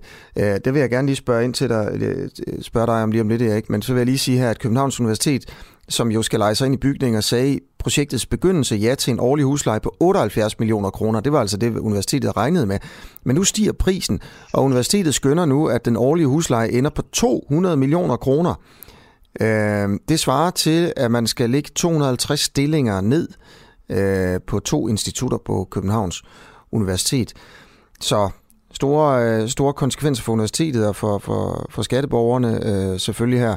Er der nogen, der er blevet fyret på grund øh, af, at de har lavet fejl? Altså er der nogen i øh, bygningsstyrelsen, som først har ansvaret, eller i Vejdirektoratet, som har ansvaret nu, som, som, var, som er blevet afskediget, fordi at de var med til at have ansvaret for, at bygningen er blevet 3,5 milliarder kroner dyrere end man havde regnet med. Var det et spørgsmål? Ja, er der nogen, der er blevet fyret? Ja, det er det, og det er, hvad hedder det, der, der blev fyret en styrelsesdirektør på det tidspunkt, hvor en af Benza kollapser øh, og ikke kan gennemføre arbejderne herude. Og så bliver, så bliver hele projektet overdraget til, til Vejdirektoratet. Og, det, og netop i den situation, der går man fra at have, hvad hedder det, øh, der, der skal det hele øh, om, omkontraheres med de entreprenører, der nu engang er ude på pladsen. Man går fra at have otte parallelle øh, entreprenører, som i sig selv er vanskeligt nok, øh, til at have 16 parallelle entreprenører, fordi øh, en Avenza kollapser. Og det i sig selv er, er, er en vanskelig sag. Øh, men, men i hele det der setup, der har entreprenøren altså øh, efterfølgende også en andel i, at de indbyrdes skal koordinere øh, arbejderne for at få det til at glide Øh, det, er, det, er, det er de kontraktligt bundet af, og den koordinering har de ikke, mm. ikke ville indgå i. Det har vi, vi forsøgt øh, vedvarende øh, for, at få, for at få sagen igennem hurtigst muligt, men det er der ikke nogen af entreprenøren, der, der har villet øh, deltage i. Nej. Så det har, det har været en meget, meget vanskelig øh, sag at, at overtage øh, på det tidspunkt og få den, øh, få den drevet igennem mm. øh, til slut. Derudover ligger der øh, en hel del ændringer øh, i sagen også, som er, som er kommet ind, øh, da vi overtager i 2018. Der er store dele af bygningen, der så skal omprojekteres, fordi at øh, man, man blandt andet, blandt andet øh, skifter stængskabe øh, tilbage i 2018. Og det er initieret af KU, og det betyder, at hele bygningen skal omprojekteres øh, for at få plads til de nye stingskab. Man vil ikke, altså ikke acceptere mm. det, man havde fået på det tidspunkt. Okay. Øh, og, og alt det der, det prøver vi på at redde ud, øh, redde, øh, udrede, øh, da vi overtager sagen i øh, 2018. Ja. Øhm, også bare lige for at sige det her Men med at overtage også, sagen og sådan noget, altså, bare lige noget det, fakta omkring det. Den oprindelige bygherre, det var Byggestyrelsen, ikke? og som i 2018, der var det allerede øh, jo gået to år over tid og, og, og mange penge også, så blev byg, ja. Byggestyrelsen fyret af transportministeren Ole Birk Olsen, og så var det så dig og Vejdirektoratet, der fik, øh, der fik ansvaret. Øh, og du har så haft ansvaret for det siden 2018. Øh, øh, og vi ved nu, at, at prisen altså bliver i hvert fald 5 milliarder, ikke? Og det skulle, det skulle have været 1,6. Hvilke, hvilke store fejl har, har I lavet i, i Vejdirektoratet, Erik Stoklund? Vi har givet lavet fejl, men vi har forsøgt at få den her sag igennem men det har, det, har, det har næsten været umuligt i og med, at, leve, at entreprenørerne... Vil, vil du prøve at nævne en fejl? Det er bare fordi, jeg prøver at, for at være helt ærlig, ikke? Også, du vil hele tiden snakke om entreprenørerne. Jeg vil gerne snakke om det, de fejl, du har lavet, og, og, og byggestyrelsen har lavet, fordi det er jer, der administrerer de offentlige penge. Øh, og jeg er med på, at de sikkert har været svære at arbejde sammen med øh, entreprenørerne. Men hvis du tager, prøver at tale om dig selv. Du har haft ansvaret, I har haft ansvaret siden, øh, siden 18. Vil du prøve at nævne den største fejl, som I har lavet? Nej, det vil jeg ikke. Altså, jeg, det kan jeg ikke øh, sidde her og udrede øh, på, på, på åben radio. Det, Hvor, det, det hvorfor ikke? ikke? Den, det, den drøftelse vil jeg ikke gå ind i. Hvorfor ikke det? Det må være nogle andre, der, der må være nogle andre, der så dømmer mig på det. Det, altså, det kan være meget det, fint med lidt selvrensagelse her, øh, bare for at finde ud af... Øh, ja, ja, det, kommer ikke form... til at ske, det kommer ikke til at ske i jeres radio. Du vil simpelthen ikke sige, hvilke fejl du selv har lavet? Nej. Og hvorfor? Jeg skal lige prøve at forstå det. Jamen, altså, hvis, hvis, hvis, hvis, man, hvis I bare brugte en lille smule tid på at sætte jer ind i sagen og lytte til det, jeg sagde før, i forbindelse med, at vi sidder med en række entreprenører, der leverer et, et mangelfuldt byggeri, og at, øh, at vi gør faktisk umage for at levere et, et, et, et til den kvalitet, som KU har bestilt, øh, så, så, er det, så er det essensen af det hele. Vi kan, ikke, vi, kan ikke, vi kan simpelthen ikke acceptere, at entreprenøren ikke udfører det, sådan som det er foreskrevet og aftalt, øh, fordi vi skal have nogle, nogle, øh, hvad hedder det, nogle studerende, og nogle forskere ind og gå i de bygninger, som skal arbejde med rimelige farlige ting. Det er jo en, en, en bygning, hvor der skal gå kemi, der skal ske en hel, hel masse kemisk forskning inde, øh, som, som er meget, meget eksplicit. Og, og derfor kan vi, ikke, kan vi ikke sige ja til at overtage en bygning, som er, som er fyldt med fejl og mangler, som entreprenøren har efterladt til os. Nej. Det, det kan vi simpelthen ikke, og det kan Nej, vi ikke, det men... kan vi ikke hverken byde KU's forskere eller, eller nogen som helst andre. Nej. Okay, fint nok. Altså, Prøv, det, det, så jeg vil gerne lige vende tilbage til det med, hvilke fejl det, det, godt, det offentlige har begået. Det kommer, ved du hvad, det kan godt være, det kommer som en overraskelse for de fleste, at, at, at de rent faktisk skal, skal levere det, der er aftalt. Hvis du gik ud og, hvis du gik ud og fik bygget et hus, så ville det nok også, så ville det nok også stille krav om, at den kvalitet, du har efterspurgt, den blev leveret, og det er fuldstændig Prøv, hvis jeg, hvis jeg fik en til at bygge et hus for mig, ikke? Så, så sagde hvad skal det koste? Jamen, det koster en million. Så kommer, så kommer han til sidst og siger, at det koster fem. Ikke? Og du har ja. bare betalt. Øh, så vil jeg da også begynde at sige, hvorfor har du ikke lavet en bedre aftale? Det er jo dig, Erik, og det er det offentlige, der, der ender med at, at betale 5 milliarder for noget, I sagde, der vil koste 1,6. Og så er det bare, at jeg siger, okay til dig, hvilken fejl har du så lavet? Det nægter du at svare på. Så lad mig prøve at spørge dig om noget her. Hvad med så bygningsstyrelsen, der havde ansvaret før dig i Vejdirektoratet? De fik frataget ansvaret i 2018. Vil du prøve at beskrive øh, den, den største fejl, de har lavet? Så vidt det, har jeg ikke, det, det har jeg ikke behov for at sidde og, og, og, og, og drøfte her. Altså, der, der, er lavet, der er lavet rapporter, der er offentliggjort omkring det. Er en Ernst Young, de lavede en rapport øh, i 2017 omkring det her byggeri. Rigsrevisionen har lavet en rapport omkring det her byggeri. Øh, og dem kan man sådan set gå ind og læse. Det ligger offentligt, øh, offentligt frem. Mm. Øh, og det, og det, er ikke, det er ikke noget, man bare kan klare i, i to minutter i radioen. Nej. Det bliver man nødt til at sætte sig ned og grænse rimelig grundigt. Okay. Øh, der er kommet det, en sms her. Typisk ligger fejlen i måden, som bygherren har udbudt projektet på. Hvordan er det blevet udbudt? Er der en, der spørger? Birgitte Winterberg siger, Vejdirektoratet overtog både opgaven og medarbejderne. Problemerne og budgetoverskridelsen øh, fortsatte under jer. Øh, Annette skriver, det er et problem, at man tydeligvis skal vælge den billigste entreprenør. Entreprenørerne underbyder hinanden. Man skal aldrig vælge den billigste, men man skal tage den bedste, siger altså Annette Bak, øh, Bak Mikkelsen. Det er, fuldstændig, det er fuldstændig enig i. Er det det, der er sket? I har, I har taget den billigste? enig i. I skulle have taget en, en der ikke var... Okay. Er det det, jeg har gjort forkert projekt, så? Det ved jeg ikke, altså, men projektet er i hvert fald udbudt øh, på en måde, som vi, jeg ikke ville have gjort det på i, i, i sin tid. Så langt ville det godt gå. Øh, og, det, og, det, og lytteren der, eller øh, den, der skriver sms'en, har fuldstændig ret. I dag, når man udbyder øh, ting af den størrelse her, så tager man ikke, øh, så tager man naturligvis ikke den billigste. Øh, men der har man en hel masse andre kriterier, som, øh, som entreprenøren bliver vurderet på. Okay. Men det, men det fjerner, det fjerner alligevel ikke øh, hvad hedder det, det, det, vi sidder i i dag. For selv hvis man havde brugt den, altså den, vi den model, hvor man, hvor man også tillægger hvad kvalitet og erfaring og så videre, så videre, så videre, så videre. Der vil være flere af de firmaer, vi sidder med i dag, som, som sagtens vil kunne vinde en opgave den, fordi de burde have erfaringer og, og, og kompetencer til at gennemføre det her projekt, og at de alligevel også afleverer øh, så mange fyldt arbejde, det er uhørt. Okay. Lige det aller sidste spørgsmål her. Regningen er altså indtil videre steget til 5 milliarder, ikke? Kan du garantere, at den ikke kommer op på 6? Jamen altså, jeg, jeg holder op med at give garantier i det her byggeri, fordi mm. at hver eneste gang, vi ender en sten i det her byggeri, så finder vi en ny fejl og en ny mangel, og den skal udbedres. Og, mm. og, og hvad hedder det, de, de, de ting, vi finder, de bliver selvfølgelig rejst i en, i en voldgiftssag over for de entreprenører, der er ansvaret for det. Det er ikke sådan, at vi stopper det her vi, vi, vi, vi stiller selvfølgelig modkravene mod entreprenørerne efterhånden, som de dukker op, de fejl og mangler, der er, som vi skal gå og rydde op i efter Okay. Er det, er det usandsynligt, at prisen lige bliver en milliard større? Jamen, jeg vil slet ikke gå ind i de der spekulationer der, ja. fordi det, har, det, det, det, det, det, fører ingen vegne hen. Altså, vi gør, vi gør alt det, vi kan for at blive færdige med den her bygning så hurtigt som muligt. Øh, men hvis vi bliver ved med at finde fejl og mangler efter entreprenøren, så er det jo umuligt at sige, hvad det her det kan ende med at komme til at koste, og hvad det, hvad, hvad, hvor lang tid det, det vil tage. Ja. Øh, men vi gør, jeg kan i hvert fald garantere for, at vi gør vores bedste, og, og vi går ikke på kompromis med kvaliteten i, i det her byggeri, fordi det skal fungere efter hensigten, hensigten over, for det, det, det skylder vi de forskere, der skal ind i bygningen mm. efterfølgende. Erik Stoklund, det bliver spændende at følge. Tusind tak, fordi du vil stille op til, til interview. Ja, det var så lidt, og fortsat god dag. I lige måde anlægsdirektør i Vejdirektoratet.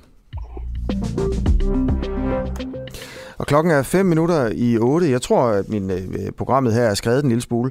Det gør ikke så meget. Øh, det her interview det kom til at tage 10 minutter længere, end der egentlig var sat af, sat af til det. Men det er fanden dans med altså også en, øh, en mange penge. Ikke?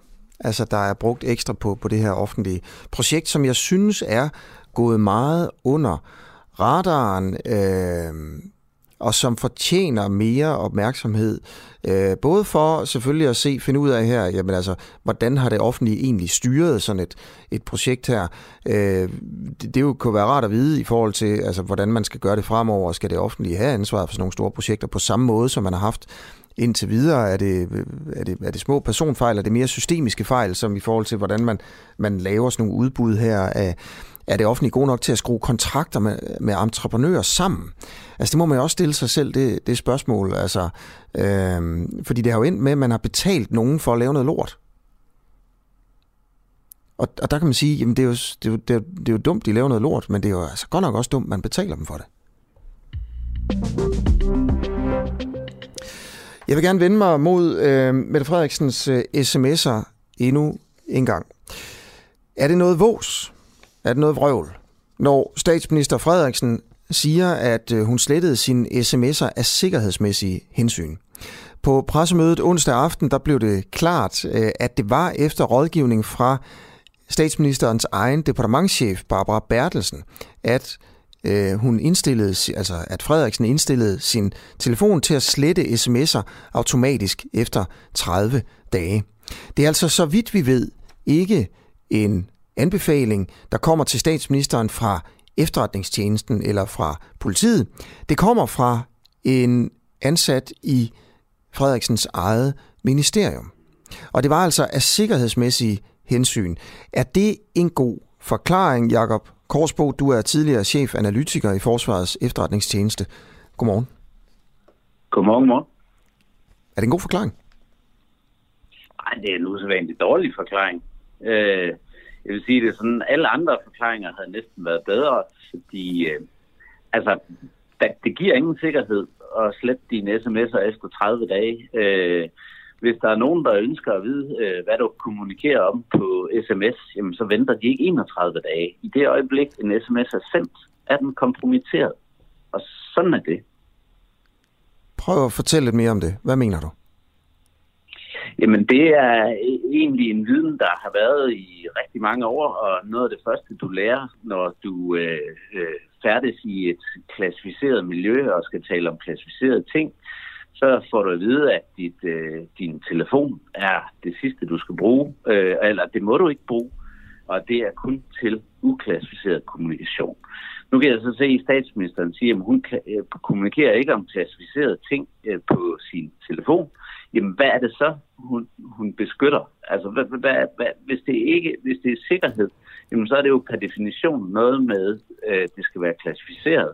Altså, der findes ikke to ligesom grader af, om noget er sikkert eller usikkert. Altså, det, det, hvis, øh, hvis det vedrører noget sikkerhedsmæssigt, så skal det være klassificeret, og så skal det bruges på kommunikationsmidler, der er godkendt til mm. det klassifikationsniveau.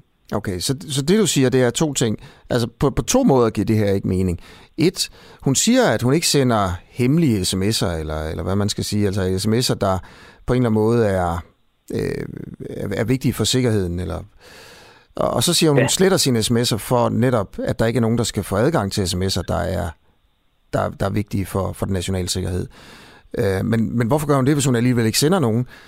Det er det ene. Og så ja. det, det andet er, jamen altså, det med at slette sine sms'er, det er overhovedet ikke noget, der beskytter øh, mod sikkerhedsbrister. Øh, det er korrekt. Hmm. Og det, det, det giver, det freestyling øh, sikkerhedsmæssigt øh, anderledes kan jeg nærmest ikke sige det. Jeg ved, jeg, jeg ved ikke, øh, hvorfor man øh, benytter sig af det argument. Altså, det vil give mere mening at sige, at min telefon var fyldt, så derfor synes jeg, at det er fedt at rydde op. Altså, fair nok, altså, mm. så kan vi have en snak om det. Okay. Men sikkerhed, det er noget vås. Hvorfor? Anderledes kan jeg ikke sige. Noget vås? Hvorfor tror du, at statsministeren øh, siger det? Jeg, jeg, jeg synes, det er så dårlig en forklaring, så det kan jeg egentlig ikke... Jeg, jeg har svært ved at, at motivfortolke, øh, fordi øh, alle andre forklaringer havde nærmest øh, været bedre. Mm. Øh, altså, fordi nu kan, man, nu kan man jo også bare se, at hendes egen øh, departementchefs sms'er, de er kommet frem, fordi de har været sendt til departementchefen i Fødevareministeriet. Øh, og det siger jo alt om, jamen, du kan slette alt det, du vil på din telefon, men de kommer frem alligevel. Og i øvrigt, øh, selvom du sletter dem på din telefon, så findes der spor, som de rigtig dygtige mennesker øh, ud i den slags ting, de kan hente frem igen. Så det, ja, det, øh, hvis du skal kommunikere med et eller andet, du, der ikke kan tåle at se dagens lys, så skal du holde dig fra din telefon i hvert fald. Okay. Jeg vil lige bede lytterne om at huske på, at du faktisk er tidligere chefanalytiker i Forsvarets efterretningstjeneste her. Jeg siger det, fordi jeg synes, dine udtalelser er, øh, er sådan meget direkte og øh, uden omsvøb. Jakob ja. Korsbo. Men, men det er de jo. Øh, Jamen altså, prøv, kan det være... Okay, jeg kan slet ikke få det til at give ja, mening. Nej, det kan jeg høre. Kan det være, hvis vi prøver skal komme øh, Mette Frederiksen til, til undsætning her, også bare lige for at sige, altså, det er jo klart, en grund til, at hun kommer med en forklaring, der er dårlig, det er jo fordi, at den rigtige forklaring, den er endnu værre for hende. Og den rigtige forklaring er muligvis, at hun bare ikke har lyst til, at der var nogen, der skulle få agtindsigt i de sms'er, hun vil gerne slette sine spor. Øh, det er jo det, vi prøver at finde ud af i pressen og i oppositionen. Ikke? Og det behøver du selvfølgelig ikke... Øh, det ved du jo ingenting om, jo. Men, men, men det her med, øh, at hun får rådet fra sin egen departementschef, Barbara Bertelsen, som angiveligt her i løbet af sommeren siger til Mette Frederiksen, du skal lige sørge for automatisk at slette dine sms'er af sikkerhedshensyn, for det gør jeg selv. Det er sådan, vi hører Mette Frederiksen sige, at det, det er foregået. Øhm, kan det ikke være, at, at Mette Frederiksen egentlig er i god tro her? Og siger, jo, men det skal jeg nok gøre. Øh, og ikke lige få spurgt sin departementchef, hvorfor, hvorfor skal jeg det? Giver det nogen mening? Er det et råd, der kommer fra en efterretningstjeneste? Alt det der. Og, og, og altså, altså, idioten her, det er departementchefen. Og, og Mette Frederiksen har så travlt med at håndtere Mink-situationen og alt muligt andet på det her tidspunkt, at hun bare lige hurtigt siger, jo, det skal jeg nok lige gøre til, til telefonen frem, og så sætter jeg lige til at slette sms'er. Fint, tak for, tak for et godt råd, og så videre. Øh, jo, altså man, man kan jo sige det også på, på en anden måde, at der er nogle partier, der siger, at de kan ikke forstå, hvorfor at det er en departementchef, der rådgiver om det. Og, og, og der, der kan man jo sige, at altså Barbara Bertelsen har jo været departementchef i Justitsministeriet, og dermed, hvad kan man sige, haft PT under sit ressort, så hun, hun burde da vide bedre. Øh, så, så hvis man skal give øh, statsministeren, øh, lade hende, øh, tvivlen komme hende til gode, øh, det, det er helt fair, men, men den er da i hvert fald rivende gal i statsministeriet med måden, man ser på sikkerhed på. Øh, mm. Det må jeg bare sige. Men altså, kan det ikke være, at hende, Barbara Bertelsen, departementchefen, der sagde det til Mette Frederiksen, at hun havde snakket med efterretningstjenesterne? Det ved vi jo faktisk ikke.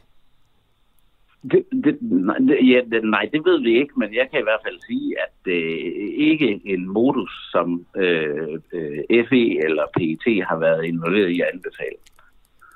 Hvor ved du det det, det tør jeg godt sige. Altså, du tør godt sige, anbefalingen om at slette sms'er kommer ikke fra efterretningstjenesterne?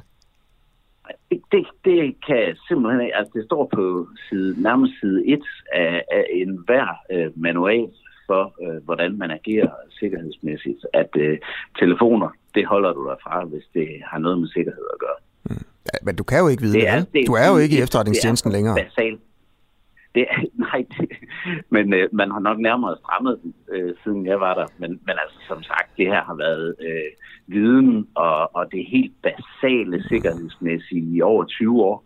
Øh, og der, derfor så jamen, det, det giver altså, undskyld mig, ingen mening. Jeg, jeg er ked af det. Øh, jeg vil gerne have det til at give mening. Det gør det bare ikke.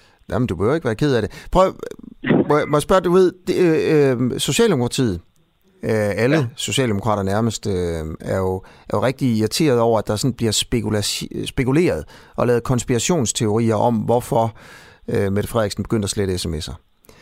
Ja. Øh, hvor, vil du bidrage til den øh, spekulation? Kunne du tænke dig det? Øh, nej, altså, jeg, jeg, jeg, jeg vil ikke øh, motivfortolke. Jeg vil bare konstatere, at når man kommer med de her forklaringer, så graver man en grav endnu dybere. Øh, altså, det, hvis man kommer med en, en eller anden forklaring øh, om, at telefonen var fuld eller et eller andet, det giver mere mening. Jeg synes, det her er så dårligt argument. Så, så øh, Socialdemokraterne skulle så bare kigge indad og så sige, at vi skulle, skulle nok have sagt noget, der gav mening i det mindste. Mm. Fordi det her, det, det, det giver ikke mening. Og det, det er jo bare noget, de skulle tænke over, synes jeg. Okay. Jakob Korsbo, du skal have tusind tak, fordi du vil være med. Selv tak. Om cirka 10 minutter skal jeg snakke med Kasper Sandkær, der er retsordfører øh, i Socialdemokratiet, om en ny øh, politikgaranti, man, øh, man udsteder fra, øh, fra regeringens øh, side. Man, øh, man garanterer simpelthen, at øh, politiet rykker hurtigt ud inden for 10 minutter, hvis der er øh, tale om særlige lovovertrædelser, som for eksempel vold eller voldtægt. Det er noget, Nick Hækkerup har sagt til TV2. Og øh, hvad er det egentlig, garantien går ud på? Altså, hvad, kan man, hvad er det egentlig, sådan, man lover her? Øh, det er bare et, et nysgerrigt interview med øh, retsordføreren i Socialdemokratiet, Kasper Sandkær, om 10 minutter et kvarter.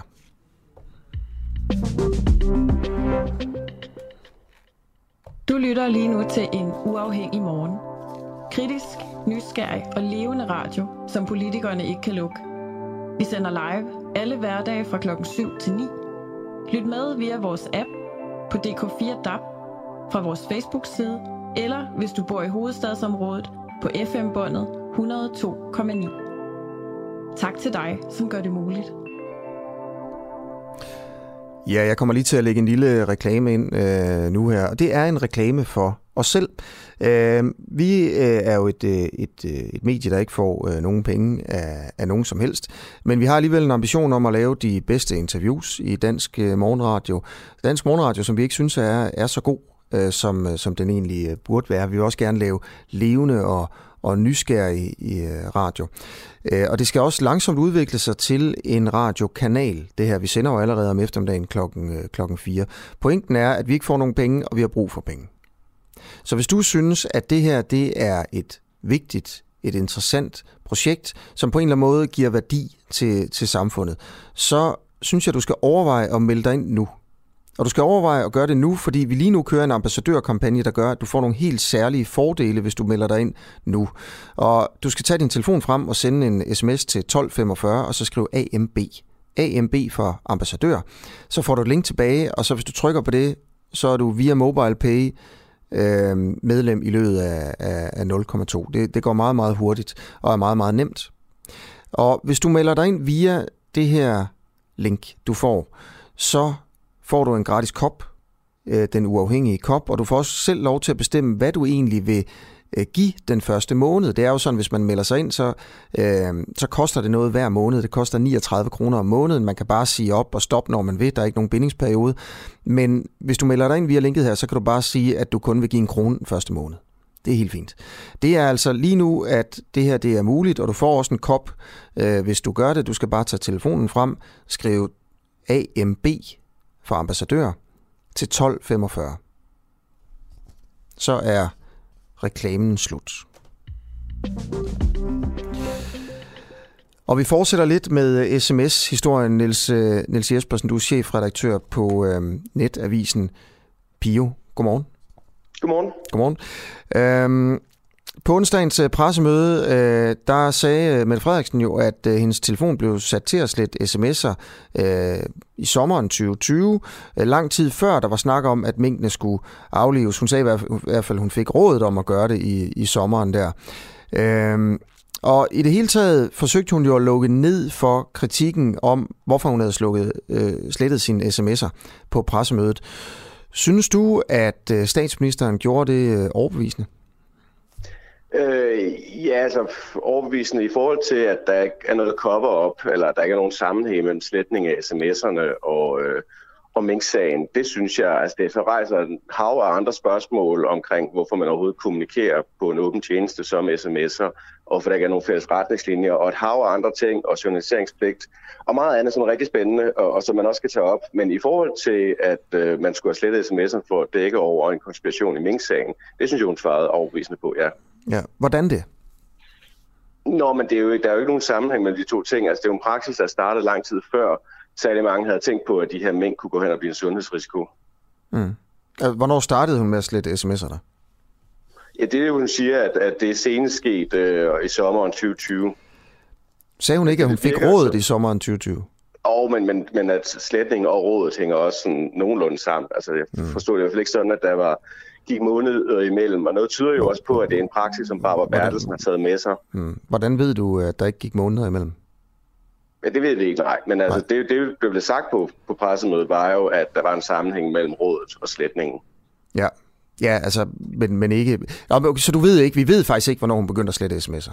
Nej, hun siger jo selv, at man ikke med sikkerhed kan sige, hvornår ja. det er sket, men det er vurderingen fra statsministeriet, ja ja. at det seneste skete i sommeren 2020. Øh, og der er selvfølgelig en mulighed for, at hun har stået og løjet, og hvis hun har gjort det, så ændrer situationen sig naturligvis. Det tror jeg også vil blive afsløret, hvis det er tilfældet.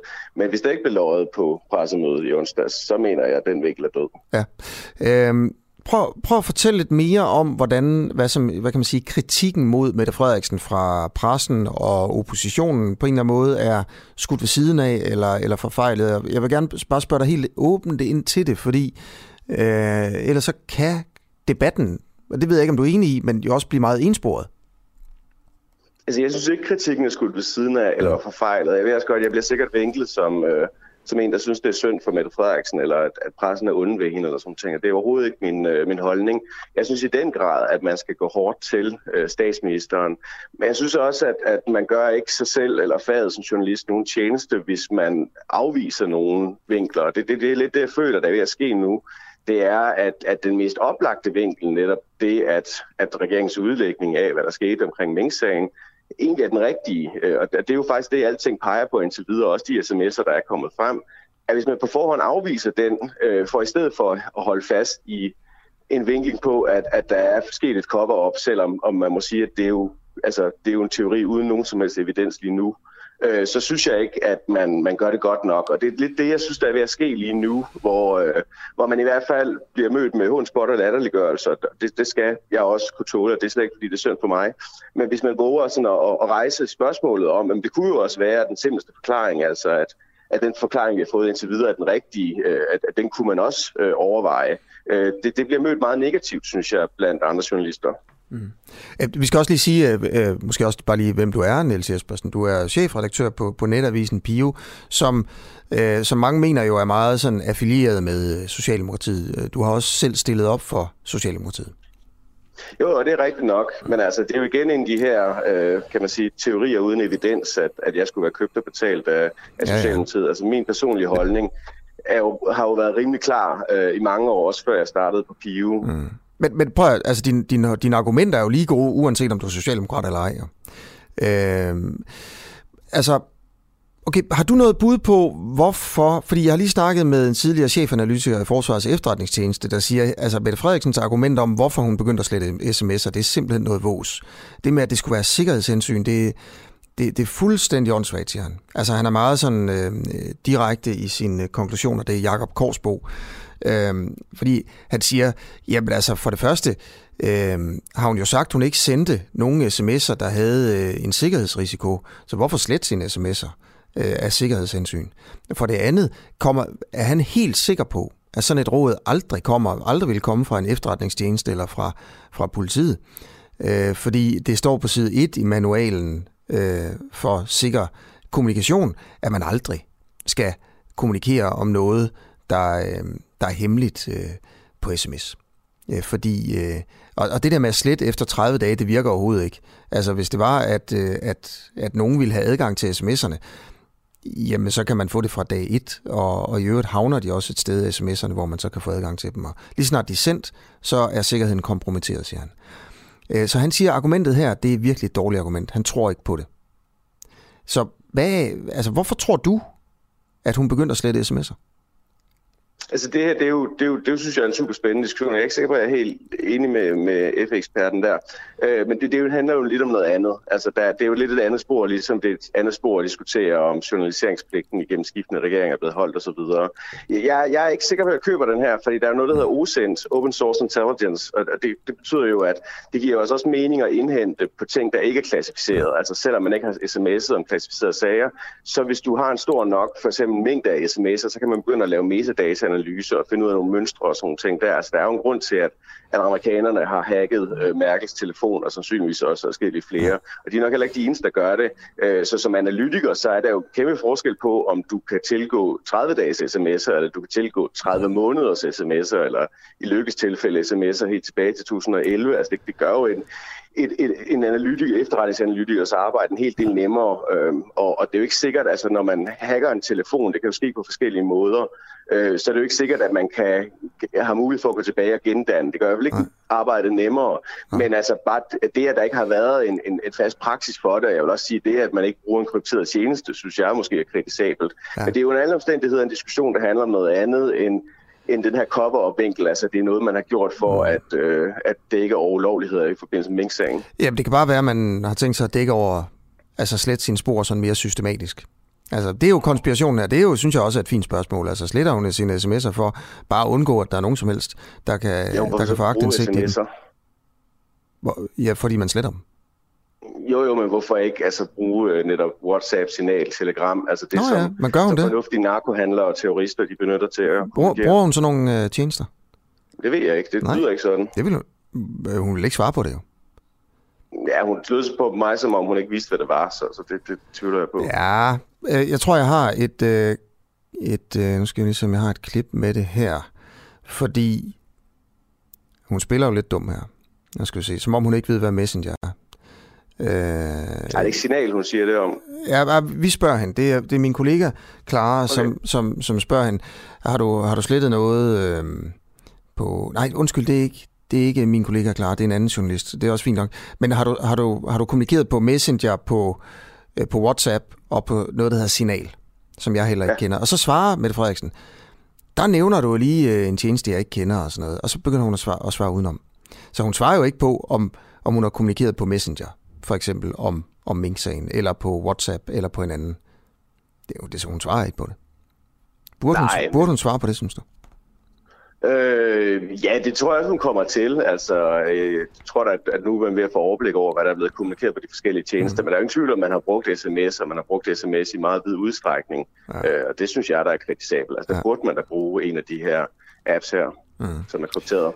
Altså, ja, tænker du, det er mærkeligt? Også, øh, krypteret. Tænker, tænker du, det er mærkeligt, at, at rådet om øh, at øh, slette sms'er ikke kommer fra efterretningstjenesten, men, men bare kommer fra Barbara Bertelsen, departementchefen?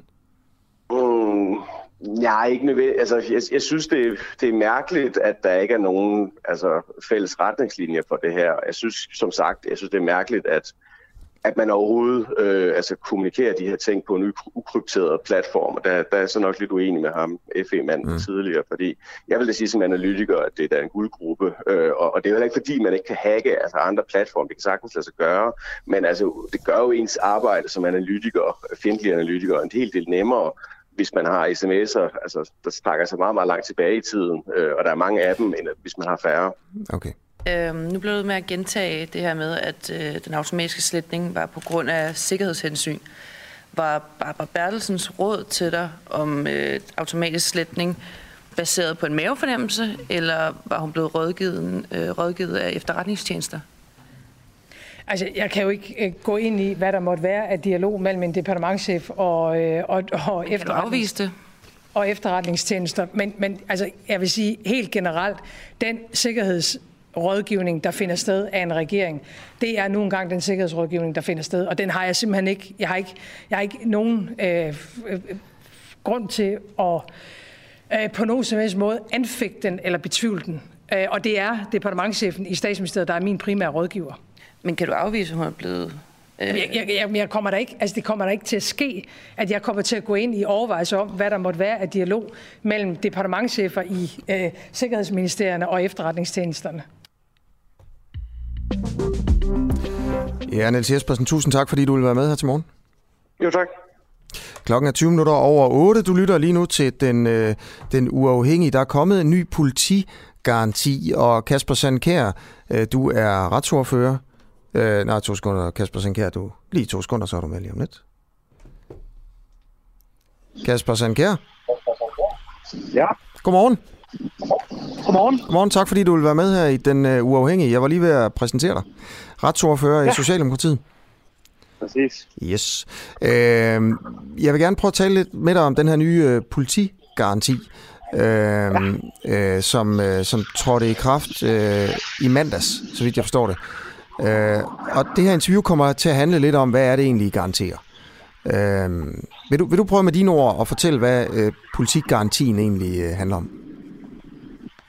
Ja, altså den handler jo grundlæggende om at give borgerne øh, en garanti for, at de kan regne med, at politiet er der, når man har været udsat for øh, kriminalitet. Øh, og det er jo særligt sager om øh, vold, øh, voldtægt, øh, hvor man kan forvente en, en skal kunne regne med en, en hurtig behandling af sin sag, at hvis man har haft indbrud i sit hjem, at politiet rykker ud øh, hurtigt og senest inden for øh, 24 timer, og at øh, man også kan forvente, at politiet øh, er hurtigt til stede ved øh, narkotikasalg på, øh, på skoler. Vi kan lige prøve at høre, hvad øh, Hækkerup, justitsministeren, sagde. Hvis man har indbrud, så rykker politiet ud med det samme. Hvis man ser, at der bliver solgt narko ved skoler, noget af det, som IU har påpeget, der sker rundt omkring, så vil politiet rykke ud med det samme. Hvis man bliver udsat for vold, voldsmanden stadig er der, politiet vil komme med det samme. Voldtægt, også politiet rykker ud med det samme.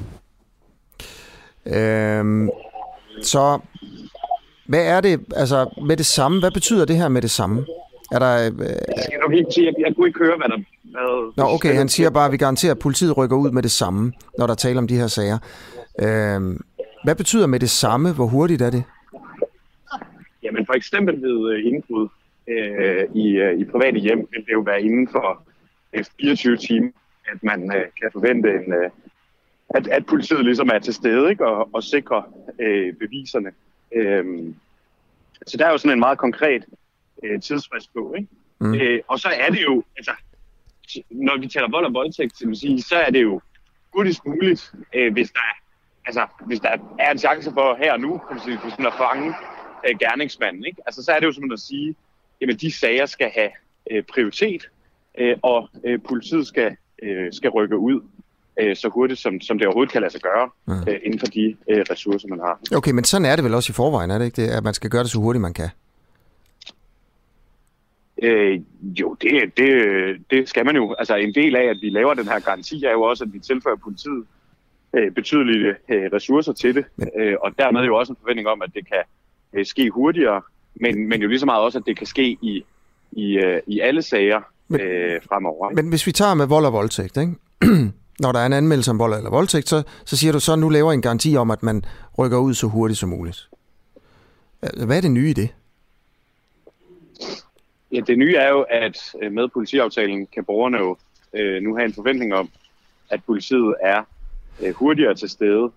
Øh, hvis man nu for eksempel en, en borger ringer ind og øh, anmelder, øh, at der er et overfald øh, i gang, at, øh, at politiet så kan man så som borger have en berettiget forventning om, er øh, hurtigere til stede, og at hurtigere politiet vil være til stede flere sager end, end i dag. Ikke? Men, men altså, så hurtigere end i dag, det garanterer I. Hvordan, kan man måle det? Altså... Ja, altså det er, jo, det er jo den lokale politikreds, der har opgaven at sørge for, at, at, øh, at politigarantien øh, bliver ført ud i livet. Men, men prøv, det er det der med, vi garanterer bare lige, at vi kommer til at gøre det lidt hurtigere. Øh, er ja, det ikke, det, spørgsmålet jamen det, er, jeg prøver at undersøge lidt her, om ja. det, det er gratis, ja. øh, en gratis omgang, ikke? Uh, kan det er det ikke, vi bruger ret mange penge. Jo, jo, øh, ja, ja, men, men i forhold til at give et løfte, altså I, I giver et løfte til vælgerne her. Vi vil gerne garantere jer, at vi gør det hurtigere, end vi gør det i forvejen. Så, så hvis vi tager med vold og voldtægt for eksempel, kan du sige, hvor hurtigt man gør det nu, og hvor hurtigt man vil gøre det fremover? Men så måske også sige, det, og det er jo, jeg, jeg siger det jo, jeg sagde det jo selv, men, men jeg tror også, det der, man siger hurtigere, er nok, er nok i virkeligheden også lidt upræcis, fordi det handler ja. jo mere om, at sige, der er nogle sager i dag, hvor at der bliver anmeldt øh, et overfald, men hvor at politiet ikke har ressourcerne til at rykke ud, fordi de er optaget andet sted. Ikke? Altså at der foregår et, et overfald på gaden. Øh, politiet er sådan set orienteret, men politiet har ikke mulighed for at, at rykke ud til det. Øh, og der tilfører vi jo så med politiaftalen ressourcer til at sige, at det skal simpelthen være øh, en garanti, borgerne har, at, at hvis gerningsmanden stadig er til stede, hvis overfaldet stadig er i gang, hvis der er en trussel mod nogen, så skal man have en forventning, eller så skal man berettet kunne have en forventning om, at politiet er der. Mm. Ja, okay, så du garanterer, at hvis der er et overfald på gaden, så kommer politiet, hvis man ringer, mens overfaldet er i gang. Og sådan er det, det er ikke jo det, der er... Hvor, hvor, det er jo det, der er... Fint. Du siger, sådan er det ikke i dag. Der er nogle tilfælde, hvor det ikke er sådan. i dag. Ja, er der, hvor, hvor tit sker det ikke da? Det var jeg ikke klar over. Jeg troede, at politiet kom, hvis, hvis der var nogen, der ringede og siger, at der er nogen, der er i gang med at slås nu her. Uh, der er en, der bliver overfaldet. Kan I ikke komme? Så kommer politiet. Hvor, hvor tit sker det, altså, at det ikke er, er tilfælde, at politiet kommer der? Det, det ved jeg simpelthen ikke. Det, det tal har jeg ikke. Nej. Men, okay, men det sker. Det er du sikker på? Det, det, det sker, ja. ja. Og hvornår er det, vi så kan forvente, at med den her garanti, at det ikke længere sker? Altså, at, I, at politiet altid kommer? Jamen, det er jo det, der ligger i den her øh, politigaranti, ikke? Øh, både i forhold til vold og voldtægt, men også i forhold til indbrud i, i private hjem, hvor der jo er en meget konkret øh, tidsfrist øh, på, at, at politiet skal være til stede mm. øh, inden for, for 24 timer, ikke? Og, og det er trådt i kraft i mandags, altså, så nu kan vi regne med, at politiet altid kommer? Ja, altså det er jo det, der er udgangspunktet for den, for den aftale, vi har lavet. Ikke? Mm. Det er jo, at, øh, at med de ressourcer, vi har tilført, så, så bør det være muligt for, for den enkelte politikreds at leve op til den uh, garanti. Okay, tusind tak, fordi du vil være med, Kasper Sankær. Det var så lidt. God dag. I måde, retsordfører i Socialdemokratiet her. Jeg beklager den lidt, øh, den lidt dårlige lyd. Der var sådan en lille smule ekko, ekko på her. Øhm, jeg vil gerne lige prøve at, at henlede opmærksomheden, bare lige, hvis, I, hvis jeg lige kan få to-tre minutter her til, til en historie, der egentlig handler om, at vi burde vide noget mere. Det er en glemt historie, som jeg gerne vil, øh, som vi gerne her på Den Uafhængige vil sætte fokus på. Øh, og det handler om en drikkevandsskandale, der er gået under radaren i stort set et år nu her. Fordi for et år siden, der kom det frem, at øh, Miljøstyrelsen i en periode på syv år på syv år havde brugt øh, EU-reglerne ved at give danskerne, øh, danske vandværker lov til at overskride kravene for, hvor meget sprøjtegift der må være i drikkevandet. Og det vil altså sige, at man har pumpet drikkevand op, hvor der var for meget sprøjtegift i, i forhold til, hvor meget der måtte være. Og det har man altså gjort i syv år. Skandalen her er, at EU-kommissionen flere gange havde sagt til den danske Miljøstyrelse, hey, den er gal. I, I, I pumper vand op med sprøjtegift, og man gjorde ikke noget. Spørgsmålet er her, hvorfor stoppede man i alle de her år, mens man vidste ikke øh, at øh, vi danskere, vi drak for meget, øh, eller vi drak vand med for meget sprøjtegift i. Det er altså et år siden, det kom frem. Øh, dengang der lovede Miljøministeren, at det skulle have konsekvenser, men hun har aldrig fortalt, hvorfor det skete, og hvad konsekvenserne egentlig har, har været. Og, og den her sag, den blev forsøgt druknet, og det er mit postulat. Øh, jeg kan ikke bakke det op. Øh, vi kan jo ikke få et interview med øh, af, af, af styrelsens presseafdeling, fordi den kom simpelthen, da den amerikanske valgkamp var på sit højeste. Og enhver spindokter ved, at hvis du har en lortesag, så er der noget, der hedder Take Out the Trash Day. Og det er altså øh, med at komme ud med de dårlige pressemeddelelser, de dårlige historier på et tidspunkt, hvor alle kigger et andet sted hen. Det er jo for eksempel også derfor, at når Mette Frederiksen hun skal afhøres i Mink-sagen, så skal man holde øje med øh, styrelser og ministerier og sådan noget, hvad de lægger ud af små historier den dag, fordi de ved, at der er alligevel ikke nogen, der kigger. Og der, den her historie kom altså ud på lige præcis sådan en dag. Øh, men vi prøver ikke at glemme historien. Og vi vil gerne spørge Miljøstyrelsen, øh, hvem der ignorerede det her? De her påtaler fra EU. Hvordan kan du for, kunne det fortsætte så længe? Øh, har det haft nogen konsekvenser for nogen derinde? Øh, vi har sendt flere mails med anmodninger om interview med, de ansvarlige, med den ansvarlige direktør Lars Hinkær. Øh, hver gang så er vi blevet mødt af skriftlige, skriftlige svar, hvor vores interviewforspørgsel den simpelthen bare er blevet ignoreret. Og nu vælger jeg simpelthen bare at fortælle om det i radioen i stedet for, uden at lave et, øh, et, et interview. Øh, vi ved dog, at der var en intern opfølgning på den her øh, skandale, hvor der var to medarbejdere, der fik en påtale, men vi ved ikke, om der er andet, der er, der er sket. Øh, vi vil også gerne spørge Miljøministeren, øh, Lea Wermelin, som det her det ligger også under hendes område, om, øh, øh, om, om hun synes, det er godt nok, at der er nogen, der bare har fået en påtale for det her. Hun vil heller ikke stille op til, til interview. Øh, vi vil gerne vide, hvorfor det skete, hvorfor blev det ignoreret, øh, hvad har konsekvenserne for os danskere, der har drukket det her vand, egentlig været. Men der er ikke svar på det her. Det er selvfølgelig for dårligt. Øh, en opfordring herfra til, at øh, nogen øh, forklarer sig.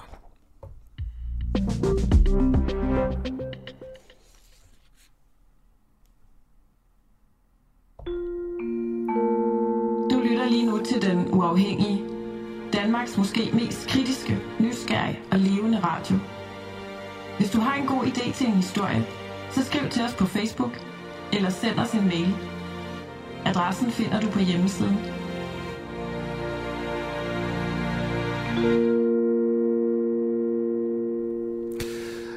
Klokken er halv ni. Øh, spørgsmålet er, om det er skævvridende for demokratiet at opfordre indvandrere til at stemme.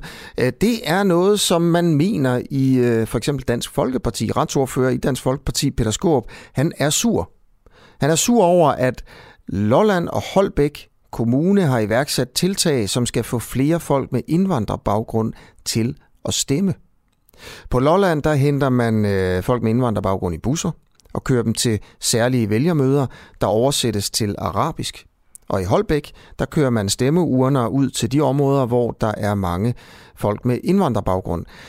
Men det er en skævvridning af demokratiet, og det er udansk, mener altså Peter Skåb for Dansk Folkeparti, som blev interviewet af min kollega Mads Bjergård, der starter med at spørge Peter Skåb, øh, hvordan han ville have det, hvis man lavede lignende tiltal for for eksempel de ældre vælgere.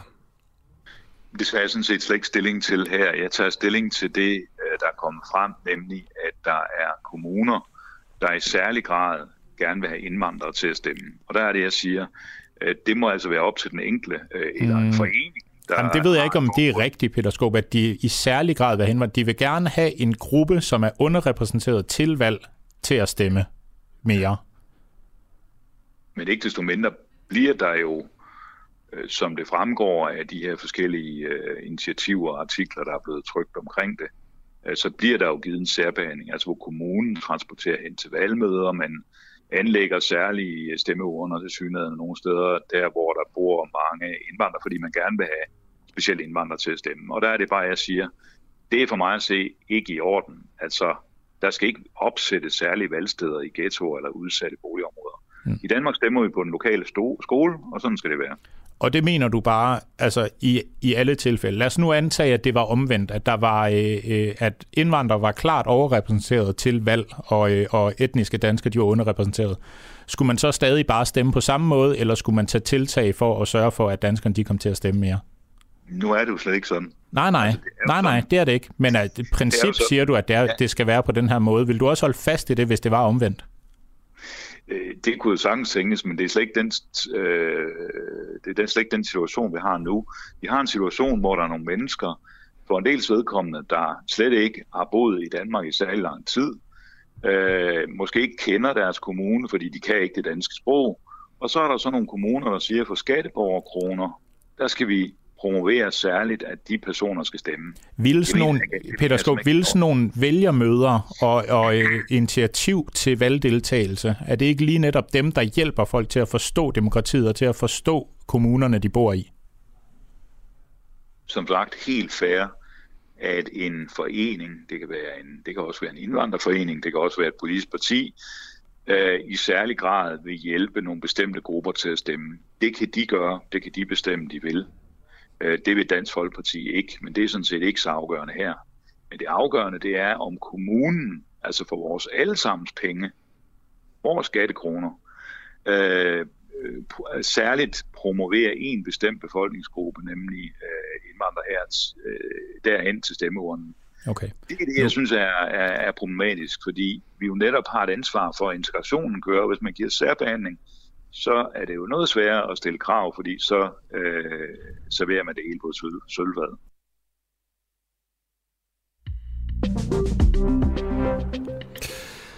Hvem er den 34-årige kvinde, som har erkendt sig skyldig i at støtte islamisk stat? En af de tre kvinder, som vi har hentet hjem fra de syriske fangelejre, øh, har i torsdags ved retten i Esbjerg erkendt sig skyldig i at støtte terrororganisationen Islamisk Stat, og hun har også erkendt sig skyldig i ulovligt ophold i Syrien. Øh, Dennis Serinci, godmorgen. Godmorgen. Du er journalist og forfatter til en række bøger om islamisk stat, og er ekspert i de her kvinder. Altså, vi prøver at finde ud af, hvem er den her ene kvinde? Ved du, hvordan hun ser ud? Jeg har set hende i Syrien i øh, al roj i februar 2020, men hun vil ikke give mig et interview. Okay. Hvordan ser hun ud? Hun er per dansk, øh, konverteret til islam, så derfor har hun en lys hud. Øh, som jeg husker, det har hun også øh, blond hår, og øh, ikke særlig høj, øh, og fra en sydvestjysk kommune.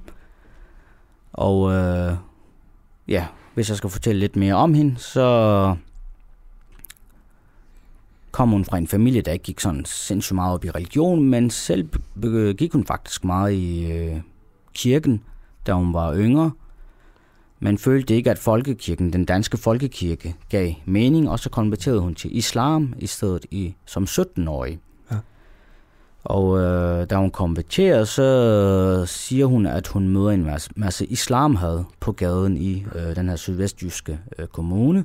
I et interview med politikken siger hun, at hun er blevet kaldt for hættemo, fordi hun begyndte at gå med slør. Altså at folk på gaden råbte hættemo efter hende. Mm. Og øh, senere øh, find, øh, blev hun øh, gift med en somalisk mand i Danmark. De får børn. De ender med at få fem børn, hvor de fire af dem er født i Danmark.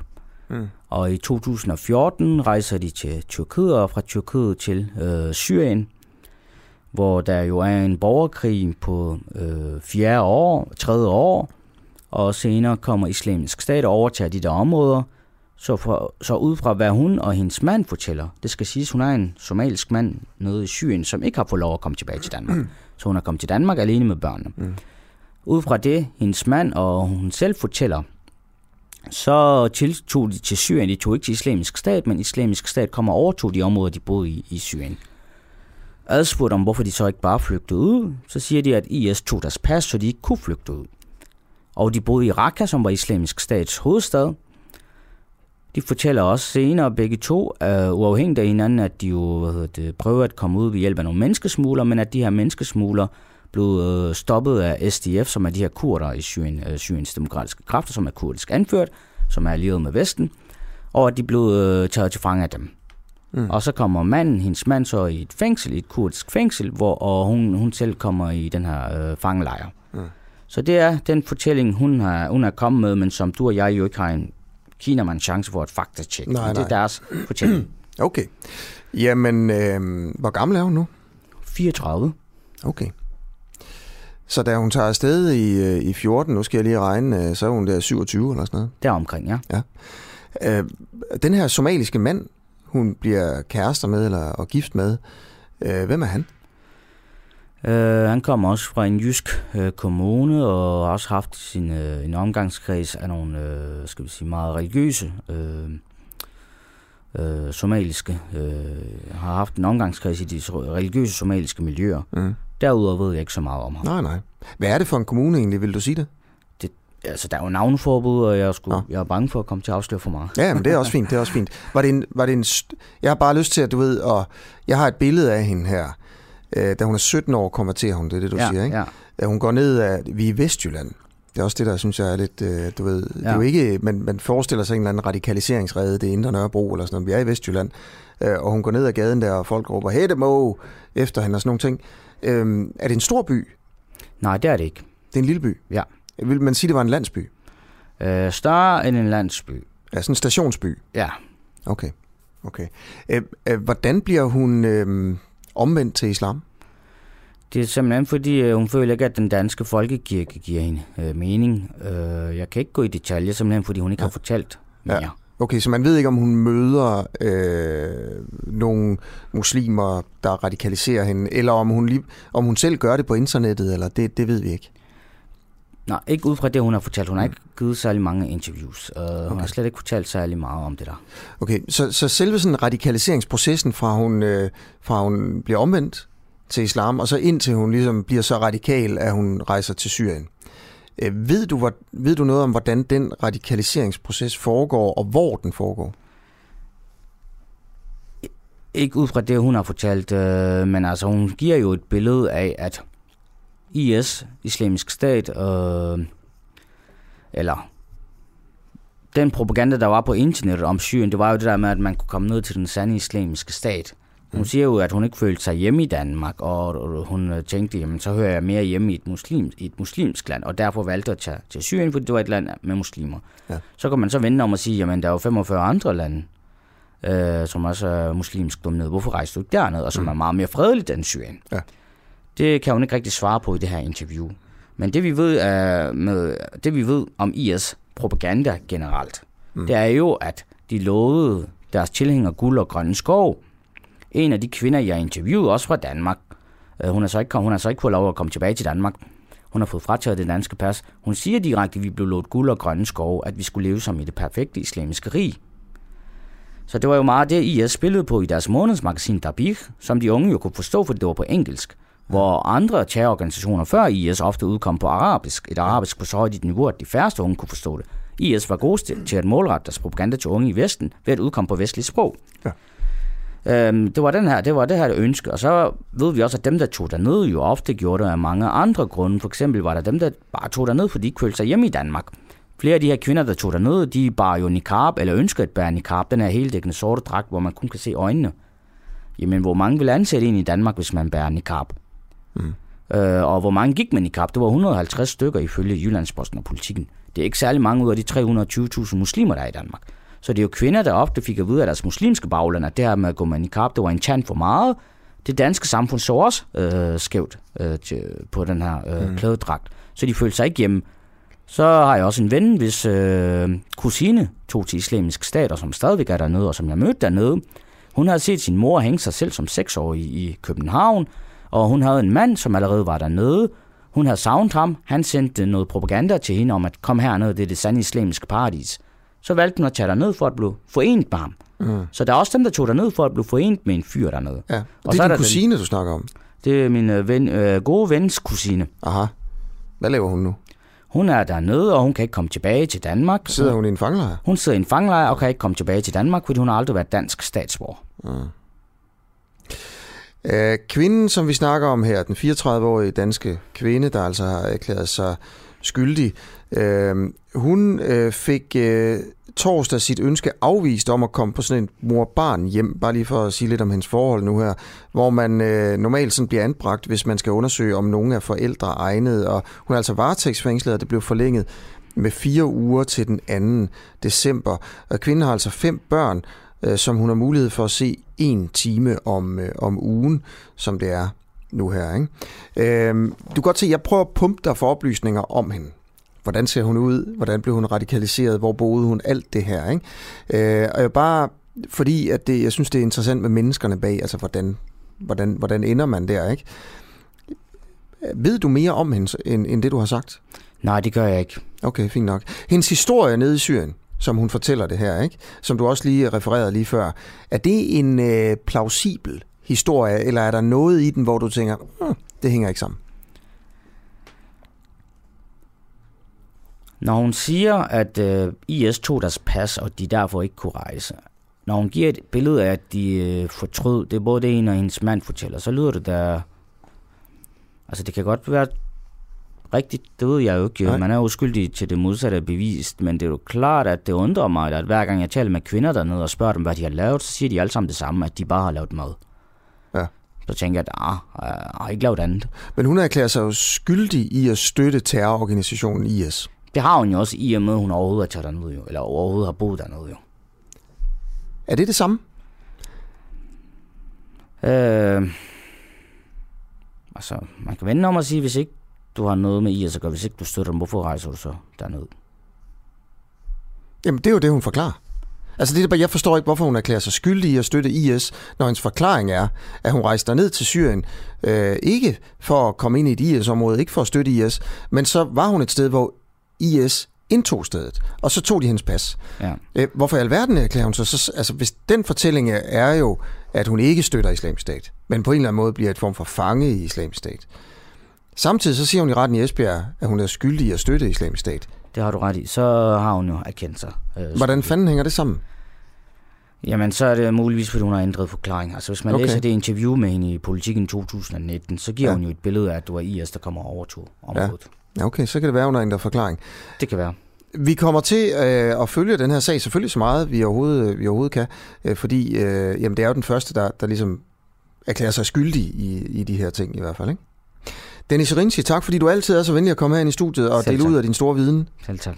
Okay, og du er altså øh, forfatter her og journalist øh, og, og beskæftiger dig rigtig meget med islamisk stat og især øh, øh, kvinderne i islamisk stat. Faktisk. Klokken den er kvart i ni. Lige om lidt, så er det tid til at få en lokal kandidat i studiet. Det er jo det, vi gør. Øh, vi snakker med folk, der stiller op for små lister rundt omkring i hele landet, fordi de går under radaren og fortjener mere opmærksomhed. Først så skal der lige lyde et stort tillykke til Kim Simonsen.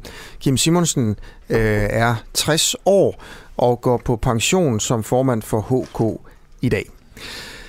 Udover lige at sige tillykke til ham, øh, så har vi også lyst til øh, at finde ud af, hvor mange penge medlemmerne af HK, som jo er en fagforening, der organiserer de dårligst lønnede i Danmark, øh, hvor mange penge de egentlig bruger for at holde en stor reception for landsformanden. Øh, internettet har øh, været fyldt med annoncer. Ikke fyldt med annoncer, det er også en overdrivelse, men der har været mange annoncer, har vi set, øh, for den her afskedsreception for forbundsformand Kim Simonsen.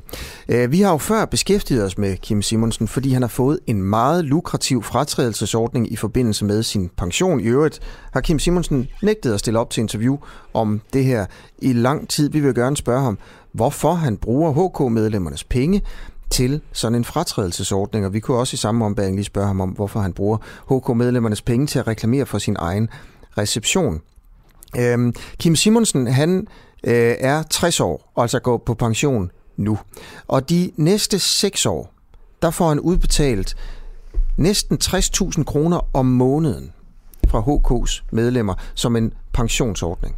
I 6 år. 60.000 kroner om måneden direkte fra medlemskassen, og han er kun 60 år. Før sommeren, der talte vi med en ekspert øh, fra øh, Roskilde Universitet, Ben Greve, der er professor, og han sagde, at han ikke havde set noget øh, lignende før. Altså, øh, han har ikke set mage til lukrativ fratrædelsesordning før.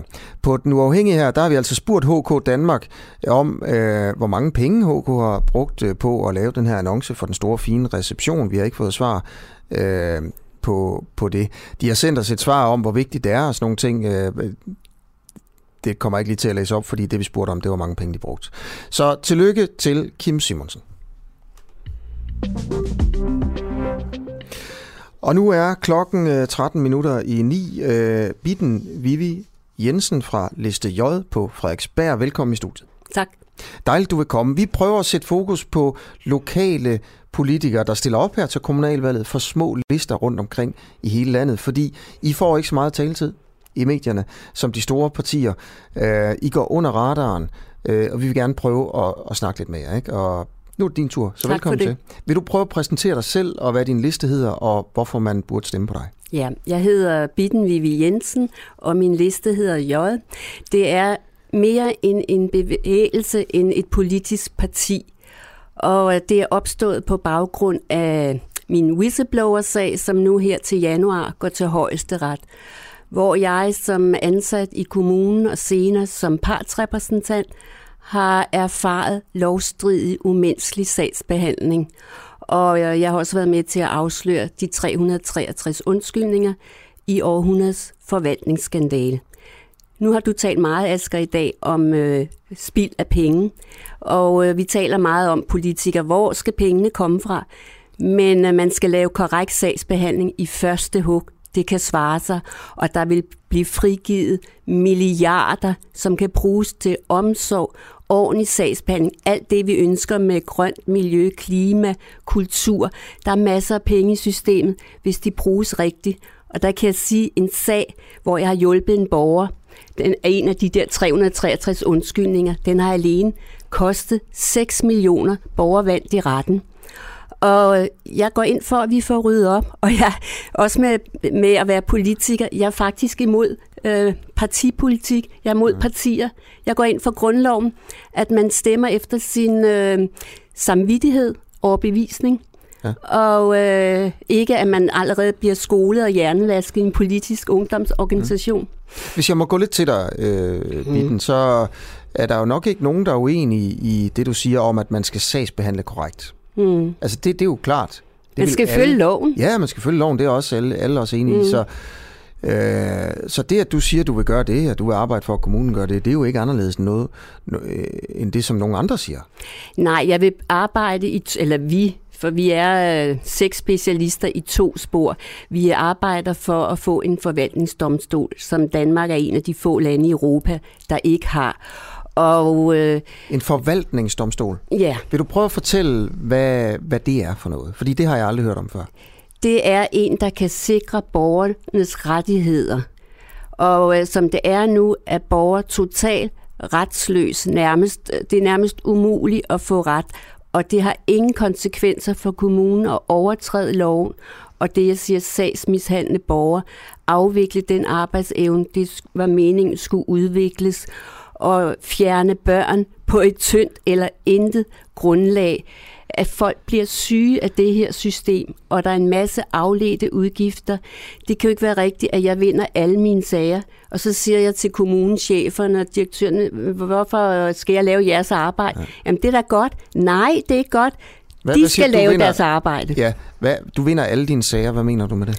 Jeg mener, som partsrepræsentant, der har jeg haft og har stadig mange sager fra jobcenter, folk, der er kommet i klemme, svært handicappet, nogle af dem opfylder plejehjemskriterierne. Det, det er så grotesk, at man tror, det er løgn.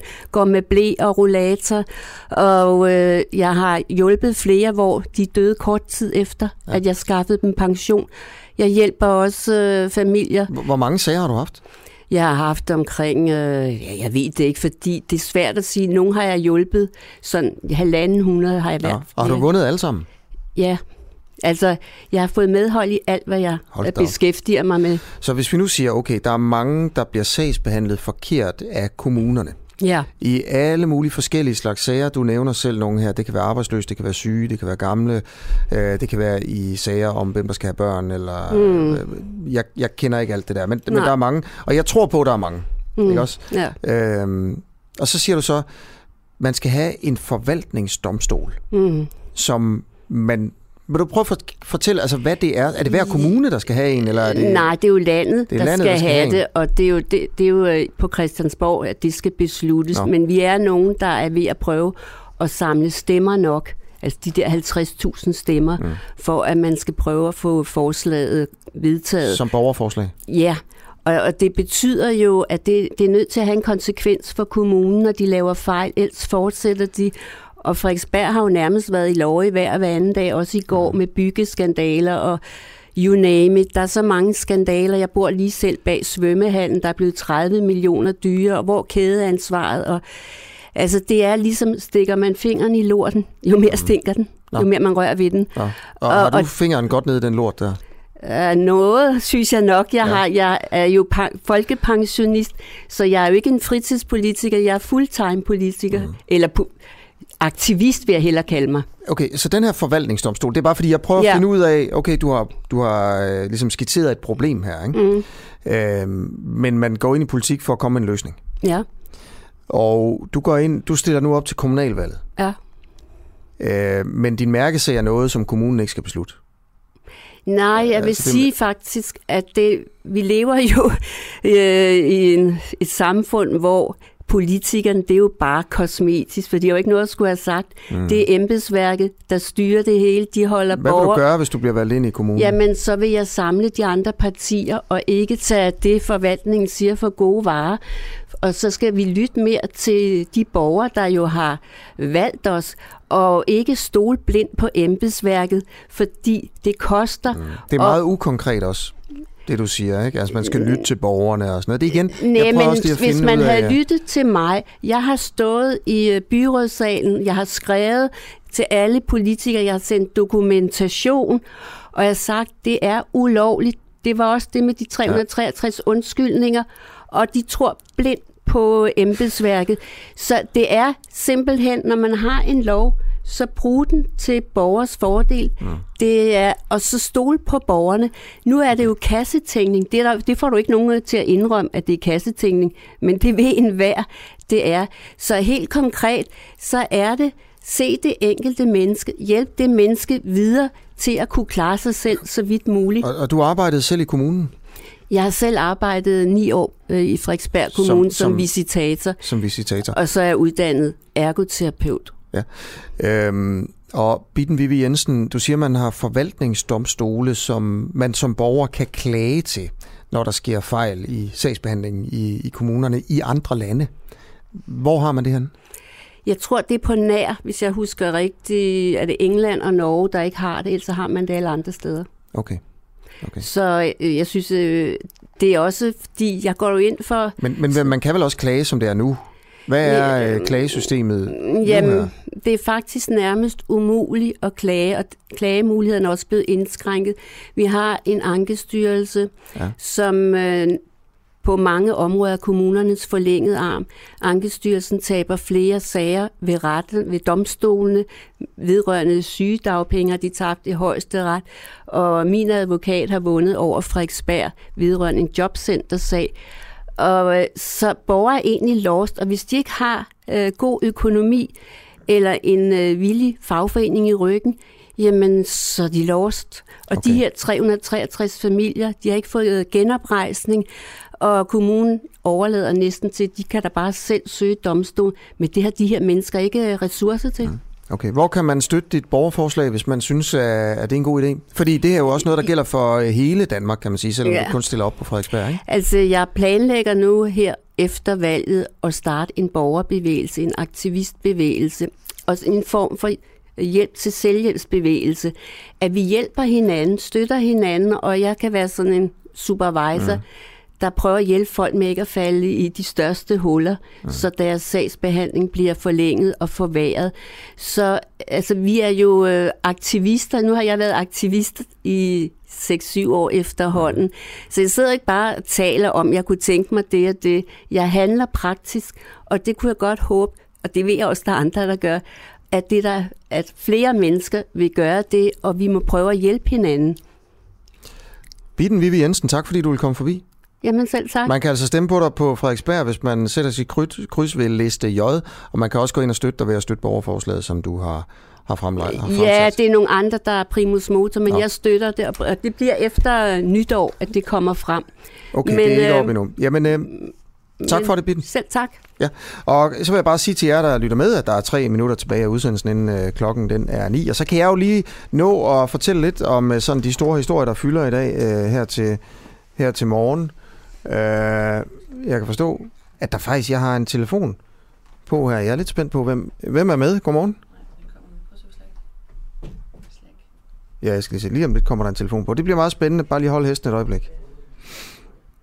Der er nogen, der skriver... Øh, Dorte skriver til, øh, til, til Bitten, at hun gerne vil stemme øh, på Bitten her, men øh, ja, jeg får at vide, at jeg skal kigge på Slack. Jeg er lidt i tvivl om... Øh... Hvem er med her? Er der nogen med på en telefon? Godmorgen. Godmorgen. Se, nu kan det godt være dig, hvis du lytter med lige nu, og du tænker, åh nej, det var da forfærdeligt og sådan noget. Sådan ser vi slet ikke på det her på den uafhængige. Hallo? Nej, der er ikke nogen med. Der, jeg tror faktisk, det var en lytter, der, der var tæt på at, at være med, men, øh, men sådan kan det gå. Så har jeg tid til at fortælle lidt om en spændende historie. Fordi øh, Danmark har tilbageholdt et russisk skib i Skagen. Det er et russisk øh, forskningsskib, som siden mandag har været tilbageholdt øh, ved Skagen. Det skriver den russiske ambassade på øh, på, på Facebook her. Øh, Udenrigsministeriet bekræfter over, TV2, over for TV2, at de er bekendt med sagen og er i kontakt med den russiske ambassade ombord på skibet, som hedder Akademik Loffe. Øh, der er der ifølge Reuters, øh, som citerer russisk, det russiske nyhedsbyrå RIA, RIA 61 personer. Og der er ifølge den russiske ambassade tale om et forskningsskib, der bruges af forskningsinstituttet Shirshov for oceanologi. Hvorfor præcis er det her skib tilbageholdt af de danske myndigheder? Øh, hvad foregår der egentlig, og kan man stole på, på russerne, når de siger, at det er forskning? Det ved vi ikke 100%, men det er en interessant og en spændende historie.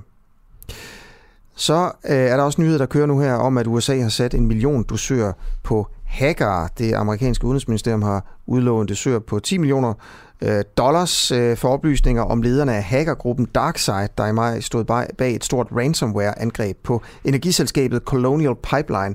Det skriver mediet The Hill. Mega interessant her, fordi de her hacker, de er altså et større problem, end, øh, end man sådan øh, går og lige er, er klar over. Der er et halvt minut tilbage af udsendelsen. Clara Vind øh, og Oliver Noppenau har produceret. Jeg hedder Asger Jul. Og hvem er med på telefon? Godmorgen. Det var da satans. Jeg tror hele tiden, der er en telefon på. Ah, to sekunder. Så er der en med. Godmorgen. Goddag, Asger. Goddag, det er der, Jacob. Der er 10 sekunder tilbage. Ja, jeg ved det godt. Husk at gå ind på alle jeres podcast-apps og download episoderne. Fordi så kommer vi til at rank meget, meget højere i statistikkerne og hitlisterne inde på podcast-servicene. Okay, fedt. Jakob, hvem? Jakob, øh, elektriker fra Bornholm, Allinge. Ah, okay. Det er orden. okay, Jacob. Det er godt. Tak for det, ikke? Det, hey. Hey.